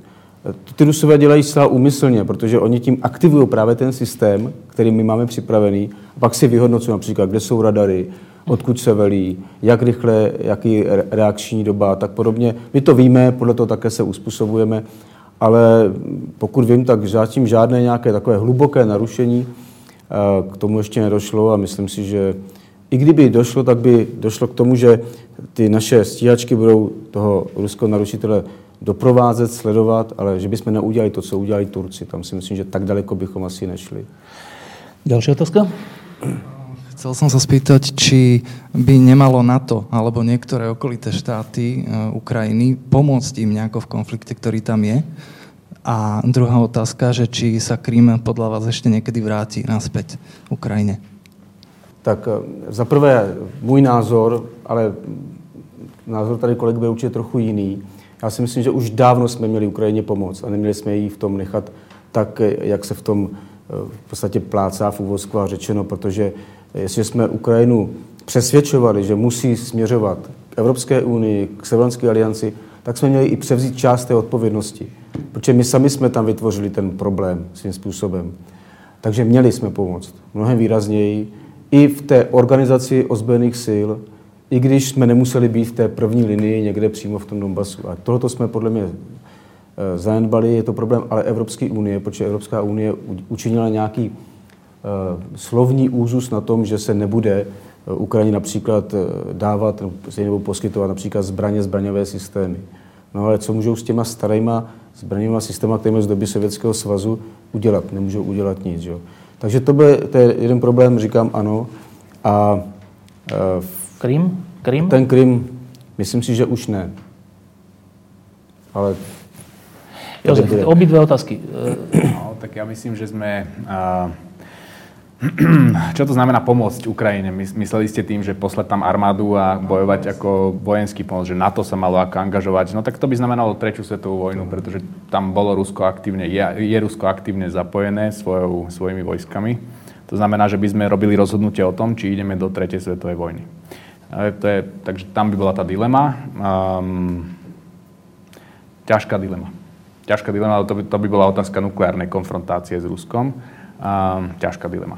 Ako neviem na to odpovedať, ne, ako ne, ne, tváril by som sa, že mám nejakú odpoveď, ktorú proste nemám. Ako není som si istý, či, či sme ready toto, či sme pripravení toto ako do toho ísť. To je prvé. Druhé, a čo sa týka Krymu, um, Krym bol ilegálne zabratý. To bola ilegálna a je ilegálna okupácia Krymu. A napriek tomu, že a, sú tam nejaké argumenty o nejakých referendách a o nejakých, povedzme, o, o etnickej príslušnosti obyvateľov Krymu k Rusku. Napriek tomu je to ilegálna okupácia a ako taká nemôže byť uznaná z našej strany, pretože je prudko v rozpore s základnými princípami medzinárodného usporiadania moderného, ktoré hovorí o tom, že jednoducho... Čiže um, tá geopoliticko-reálna politická otázka, či dokážeme niekedy navrátiť Krym aby bol súčasťou Ukrajiny. Ja si myslím, že ho považujeme za súčasť Ukrajiny, pretože to je legitímnou súčasťou krajiny. Len je ako zabratý momentálne, okupovaný, ale formálne a správneho hľadiska si myslím, že Krym je naďalej e, súčasťou Ukrajiny. Ale otázka je, že či sa niekedy vráti. Či Rusi odtiahnu so svojimi silami z Krymu? No, musíme vychádzať z toho, že, že sa to stane. Ako, lebo je to jednoducho ilegálne zabratá súčasť územia inej krajiny. A ak by sme toto dovolili, ak by sme povedali, že toto je v poriadku, lebo takto to je, no tak ako potom môžeme začať, otvárame totálnu pandorínu skrinku rôznych typov okupácií, ktoré tu máme. Jednoducho toto nie je možné akceptovať a naďalej, pokiaľ toto tam je, tak nemôžeme, nie je to legitímne zabraté územie. A, a musíme sa stále snažiť tento typ argumentu dávať na stôl, že pokiaľ Rusko bude okupovať Krím, nie je legitímnou súčasťou toho, čo sa nazýva medzinárodné spoločenstvo, alebo iným takým spôsobom by sa to dalo nazvať dobrá spoločnosť globálna. Nie je dobrým občanom dobrej spoločnosti. E, tá sa týka stavu spoločnosti. Že otázka znie, že do akej miery má populizmus a média vplyv na, tu, na ten stav spoločnosti, aká je dnes. Otázka na? Na, na obidvoch. Dobre. Okay. Um, ja myslím, že um, samozrejme populizmus ako taký je, um, je prítomný a ono um, a takisto tie, samozrejme, médiá môžu, môžu, mať, môžu mať negatívny, pozitívny vplyv. Nemyslím si, že tam je nejaké jednoznačné, jednoznačné znamienko, či už pri populizme, alebo môže byť aj dobrý populizmus, ktorý prináša dobré výsledky, pozitívne výsledky. Keď sa dokáže politik prihovoriť voličom a presadzuje dobrú vec. Zoberte si napríklad mladého Trudova, premiéra kanadského, ktorý má pozitívnu liberálnu demokratickú agendu, ale je to populista ako hrom. A to, ale to je niečo, čo, je, čo môže byť pozitívny typ populizmu. Um, ja neviem, Ronald Reagan bol typický ako taký populista, ktorý mal niektoré, uh, alebo Tony Blair a, podobne. Čiže sú, myslím si, že súčasťou úspešného politika každého je nejaká miera populizmu. Nie, ale samozrejme nemôže to byť extrémny typ populizmu, ktorý je akože bez akýchkoľvek hodnotových základov, že otáčam sa ako kam vietor, tam pláž. To je problém. A, takže ale ten tam je prítomný a média takisto ako sú niečo, čo je, čo je súčasťou demokratickej spoločnosti, demokratického procesu. Tá otvorenosť je, je veľmi dôležitá a kľúčová. Otázka samozrejme ale je, ako sú spoločnosti vystavané a ako dokážu spoločnosti reagovať na tú, na tú masovosť informácií, ktoré sú k dispozícii. A to je potom otázne, že či dokážu ľudia rozlišovať medzi tým, čo je správne a čo je nesprávne. A tam musí robiť naša krajina veľmi sa sústrediť na vzdelávací systém, pretože tam sa dávajú základy toho, toho, toho by som povedal, morálneho kompasu aj ak chcem používať nejaké také možno, veľké výrazy. Morálny kompas, ten prichádza na, od základnej školy z rodiny a od základnej školy potom. A pán prezident Kiska o tom hovoril veľmi pekne, že vlastne učitelia majú zodpovednosť za to, aby tým detsk, decka nielen naučili tú základnú látku, ktorú majú naučiť, ale aby ich naučili aj rozlišovať medzi tým, čo je dobré a zlé. To znamená, že a, a toto je dôležité potom, že aj keď človek má médiá, čokoľvek, dokáže rozlíšiť. A to je ten kľúčový pilier spoločnosti. Preto je vzdelávací systém absolútne kľúčový, aj čo sa týka populizmu, aj čo sa týka prípadne nejakých negatívnych efektov médií. Neviem, či to bola dobrá odpoveď. K tomu? Já, jako, není co dodat, ale jenom bych pouze připomněl, můj názor je, že i média by měly mít nějakou odpovědnost. Že to není nějaká bezbřehé. Nemůžou někoho napadnout a potom říct, hele, to byl náš názor, nic se neděje. Ale zničili jsme jenom lidský život třeba, že jo? To nejde. Jako, tak, jak se zvyšuje role médií v tom, ve společnosti a jejich dosah, tak by měl být mechanismus, jak postihnout to, pokud je něco nesprávně, třeba i úmyslně, možná i jako chybu. Soudce, který špatně odsoudí, udělá chybu nebo se něco dopustí nesprávného protizákonného, je také odsouzen. A je to soudce. Platí to i o, o médiích. Já si myslím, že to bychom měli také brát v úvahu. Dobre, ešte nejaká otázka, alebo keď nie, tak tu je. Áno?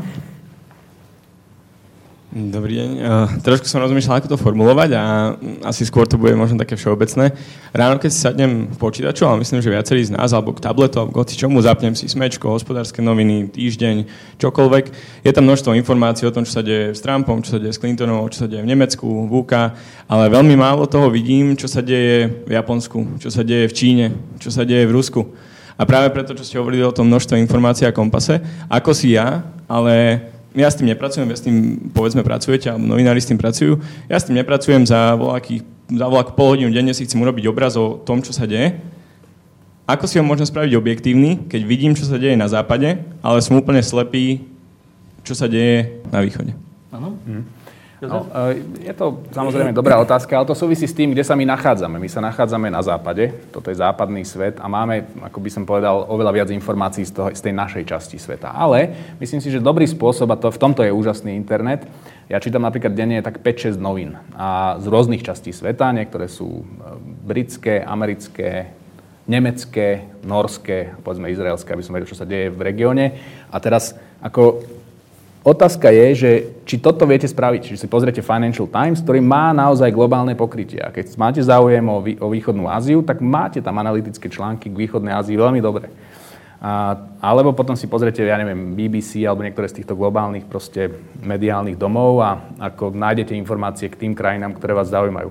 Pokiaľ potom samozrejme chcete ísť hlbšie do tej kultúry, tak sa musíte asi naučiť reč a čítať potom miestne noviny, ak sa to dá. A, ale to je ako To je potom na vás. Ale, ale tá možnosť tu je. Na rozdiel od období kedysi predtým, pred ešte povedzme takými 15 rokmi, to tu nebolo. Jednoducho ten internet tu nebol. Nemali ste možnosť čítať, ja neviem, čínske noviny alebo austrálske noviny okam, jedným klikom. To proste nebolo. Ja by som len tiež takú technickú ešte Západ a Východ alebo Amerika a Rusko majú každý svoj záujem niekde v, v inej časti sveta. Prečo ten záujem neprejavujú tam, kde sú geopoliticky alebo geograficky najbližšie na Kamčatke a na Aliaške? A Rusy? No. Že prečo nechcú zabrať Aliašku? Áno. Prečo nechcú Rusi zabrať Aliašku? Tak Prečo sa uspokoja s Donbasom? Kdy si Ruská byla, že jo? A tam... Se podali. za pár, za pár jo, to, tak tam není žádný konfliktní prostor, tam je všechno jasné. Tam je, tam je jasné, kde je hranice mezi Spojenými státy americkými a, a Ruskem. To bylo Ale, aj na Ukrajině. Mm, tam nebyly Spojené státy americké, tam byla Ukrajina a Rusko. Že? Ale já bych poukázal na jiný problém, a to je eh, severní eh, ledový oceán, eh, diskuze o tom, kde vlastně končí ten pevninský šelf a kdo má nárok čerpat ropu a plyn z dna oceánu poblíž severního pólu, protože eh, tam se tvrdí, že by tam mohla být až jedna třetina všech eh, světových zásob těchto surovin. A to je věc, která před několika lety de facto iniciovala znovu vojenské aktivity Severanské aliance v této oblasti, ale i ruské. Jo? A to je otázka zájmu Ruska, Spojených států amerických, Kanady, Norska. A Dáni. Dáni tam taky mají něco. Jo? A to si myslím, že je konfliktnější než uh, cokoliv jiného, i když je to pořád potenciální takový skrytý uh, konflikt, ale jeho začali například jak Rusové hlídkovat ponorkami, hlídkovat uh, strategickými bombardéry, ale taky Spojené státy americké, Norové tam začaly velmi intenzivně uh, plnit své spojenecké povinnosti. To si myslím, že je něco, co jsme tady sice nediskutovali, ale uh, přeštěte si to na internetu, jak je to důležité téma a jak může někdy v budoucnosti být vyhroceno. Rusové ponořili batiskav a v té hloubce asi 6 nebo kolika kilometrů, teď abych nekecel, pardon, ten výraz, eh, na dno moře u, u, umístili ruskou vlaječku na důkaz toho, že to je, ano, tady je vlastně ještě pořád Rusko. A až bude nedostatek eh, surovin jako takových, tak pak to bude hodně konfliktní oblast. No, a posledná otázka je táto. E, viackrát ste sa tu snažili pozrieť sa na vec aj optimisticky, že áno, že je nejaký problém, všeličo, ale má to aj tú odvrátenú stranu, tú lepšiu, teda v tomto prípade e, nejakého reštartu alebo nejaké uvedomenia si toho, že za, čo musíme, za čím musíme stáť a za čo musíme aj nejaké peniaze dať a tak. E, jasné, človek potrebuje aj nejakú nádej, ale existujú v histórii, takej tej dlhodobejšej histórii, existujú proste vzostupy a pády celých civilizácií. To nie je tak, že keď je niečo vyspelé, tak potom je to navždy vyspelé. Proste niečo sa zanedbá, niečo sa pokazí a vyspelé sa stane bezvýznamným. Rímska ríša, Čínska ríša, všeličo také bolo. Egypt. No a niektorí ľudia už začínajú písať knihy o tom, že, že to, čo sa deje so Západom s nami, je, má príznaky toho pádu celej tej civilizácie západnej v zmysle aj nerodenia sa detí, v zmysle aj nejakého štýlu života, kde naozaj nie sme ani len ochotní trocha dať na obranu. To je prejav niečoho širšieho. To není len vec obrany, to je prejav nejaké, niečoho širšieho, že čo si vážime a tak.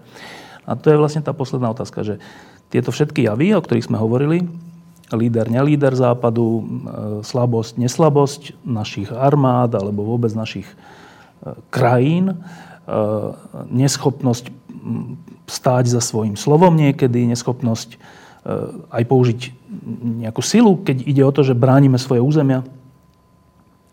Že či to náhodou nie je prejav úpadku civilizačného, nie politického a vojenského. To sú len také, také, také symptómy, ale že či, či náhodou nežijeme na konci tej rímskej ríše. Uh, Jozef. No tak e, samozrejme, že tie paralely, ktoré, ktoré si spomínal, napríklad s pádom rímskej ríše, sa ponúkajú. Uh, ono je strašne zaujímavé, že um, na, minule som nad tým tak rozmýšľal, som išiel v uh, taxíku na jedno stretnutie, na jeden workshop v Bruseli a pozeral som cez to okno a pozeral som na tých ľudí a som si práve nad, nad týmto uvažoval, že, že aký, ako vlastne vnímame zmenu. Kedy je ten moment, keď už vidíme, že, kedy, že, keď, že sa niečo deje. A um, Zaujímavé štúdie sú k tomu zo, o stredoveku v Európe. Jacques Le Goff alebo ja neviem, Garrett Mattingly, britský historik, písal o tom, ako v 16. storočí v Európe ľudia naďalej žili v predstave, že rímska ríša nezanikla. Čiže ten proces zmeny môže byť veľmi postupný, veľmi pomalý. A my dnes si hovoríme, že rímska ríša zanikla v nejakom roku, ja neviem, proste v 5. storočí ale to hovoríme dnes, to máme na základe našich nejakých interpretácií, ale oni ešte v 16. storočí existovali v tom, že rímska ríša nezanikla v nejakej kontinuite. Čiže tá, tá zmena je veľmi postupná a môže dochádzať k nejakému typu zásadných zmien, bez toho, aby sme boli schopní ju vnímať. Um, na druhej strane si hovorím, že um, keď sa pozrieš na vývoj spoločnosti v Strednej Európe a na ten ekonomický rozmach, v ktorom sa nachádzame, napriek všetkému, je tu ekonomický rast, ekonomický rozmach a v konečnom dôsledku myslím si, že aj tie liberálne, ja som taký optimista možno, aj tie liberálne demokracie a liberálne hodnoty v konečnom dôsledku zdá sa, že dokážu, dokážu zvíťaziť v jednotlivých krajinách.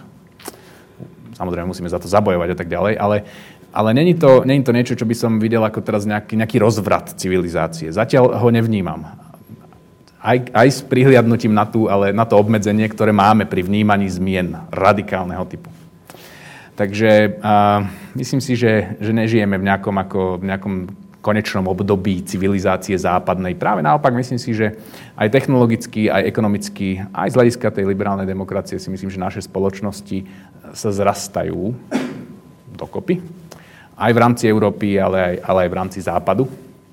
A, v konečnom dôsledku ten západ naďalej, ako napriek akýmkoľvek tým predpovediam, ktoré tu boli po roku 2001 a tak ďalej, že západ upadá, skôr je to naopak. Ako západ naďalej veľmi silne a robustne dominuje svetu. Ježiš divý? Tak s okolností zítra mám e, společné jednání o vizi e, s panem profesorem Bartu, egyptologem, který napsal takovéto knihy. To je on, který se tím zabývá a je to jedno z témat. Tak ty tendence některé takové jsou. Jako zase si musím připustit, že i Evropa se nechová úplně rozumně právě například v tom, že se nestará o svou bezpečnost, tak jak jsme se bavili na začátku. Ale zase na druhou stranu jsme úplně v jiné době a poznání Evropanů je také jiné. A já věřím tomu, že najdeme způsob, jak uchránit náš euroatlantický prostor, aby byl pořád tím světovým líderem, i když vedle nás bude stoprocentně stát mnohem, mnohem silnější Čína to jako s tím musíme počítat, ale že najdeme tu cestu, jak si tu svoji pozici uhájit. Samozřejmě, že to bude na úkor někoho jiného. No a e, posledná, posledná otázka, ktorá ale z tohto vyplýva, totiž to neviem ju nepoložiť. Um, ja som úplný milovník roku 1989, hoci už tu je taká tendencia, že či to vlastne bolo dobré a, a vlastne nebolo predtým aj troška lepšie a bol kľúd a tak. Uh, ja si stále myslím, že rok 89 je, je, je asi najväčší dátum aj v mojom živote. A teraz ja som súčasne rovnako, skoro by som povedal, že milovník západu. Kvôli slobode, kvôli právam, kvôli uh, spôsobu života, kvôli tomu, že sa môžeme takto rozprávať, kvôli právam žien, kvôli všetkému, čo, čo, čo tu máme. A preto ja by som sa neuspokojil s tým, že ak je to, ak sme náhodou na tej zostupnej tendencii, no tak nič sa nedá robiť, ale to je presne tá moja otázka, že a, a čo sú podľa vás kľúčové veci, alebo aspoň jedna, kľúčová vec, ktorú môžeme my tu v Trenčíne, v Česku, v Bratislave urobiť, alebo presadzovať, alebo stáť za ňou, aby sme sa vzopreli tomu prípadnému úpadku. Je niečo také? Jozef. Myslím si, že áno, že demokratické spoločnosti, jeden z kľúčových krokov pre demokratické spoločnosti je ukázať agilnosť demokrat, liberálno-demokratického štátu. Agilnosť. To znamená, že tie, tie inštitúcie nášho, našej, našej Slovenskej republiky, demokratickej Slovenskej republiky, liberálno-demokratickej Slovenskej republiky, musia byť schopné agilne postupovať proti, povedzme, nejakým hliadkam vo vlakoch. To je, ako by som povedal, tá úroveň toho štátu. Ale keď sa pýtaš na tú úroveň každého jednotlivca z nás, úžasné na dnešnej dobe je, si myslím, že má každý možnosť aktívne spolutvoriť svoje prostredie. Dať sa dokopy s ostatnými, vytvoriť niečo na svojom okolí, upratať si svoj dvor, stretnúť sa s ostatnými, zorganizovať malý koncert, nejakú debatu, a diskutovať knihy. To sú tie veci, ktoré podľa mňa každý z nás má možnosť robiť a to je ten rozdiel oproti tomu predošlému obdobiu, keď sa toto všetko nedalo. Uh, respektíve vo veľmi obmedzenej miere sa to dalo. Takže myslím si, že tu ako každý z nás má túto možnosť ako vytvárať také pozitívne prostredie okolo seba. Ježiš, divý? Snad už jenom stručně dodat, já si myslím, že musíme vnímat to, že pokud bude Evropa rozdrobená, tak tu svoji roli nesehraje. A co můžeme všichni udělat, bez rozdílu, ať jsme na pozici vojna nebo generála, když to použiju vojenské terminologie, tak bojovat za to evropanství. Ale bojovat za evropanství, kde jsou si všechny státy rovny, pročeno, kde se hraje férově. A nemůže někdo zneužívat svoji silnější pozici vůči tomu slabšímu. A pokud tohleto se stane, že budeme skutečně v té férové Evropě, tak potom zmizí ti radikální extremisté, kteří budou chtít Evropu rozbít a budeme fungovat opravdu jako velmi efektivní, dobře namazaný stroj. Profesor Jozef Bátora, eh, generál Jiří Šedivý, ďakujem, že ste prišli. Ďakujem, že ste prišli. Sme radi, že sme boli v Trenčine. Ešte dobrý večer.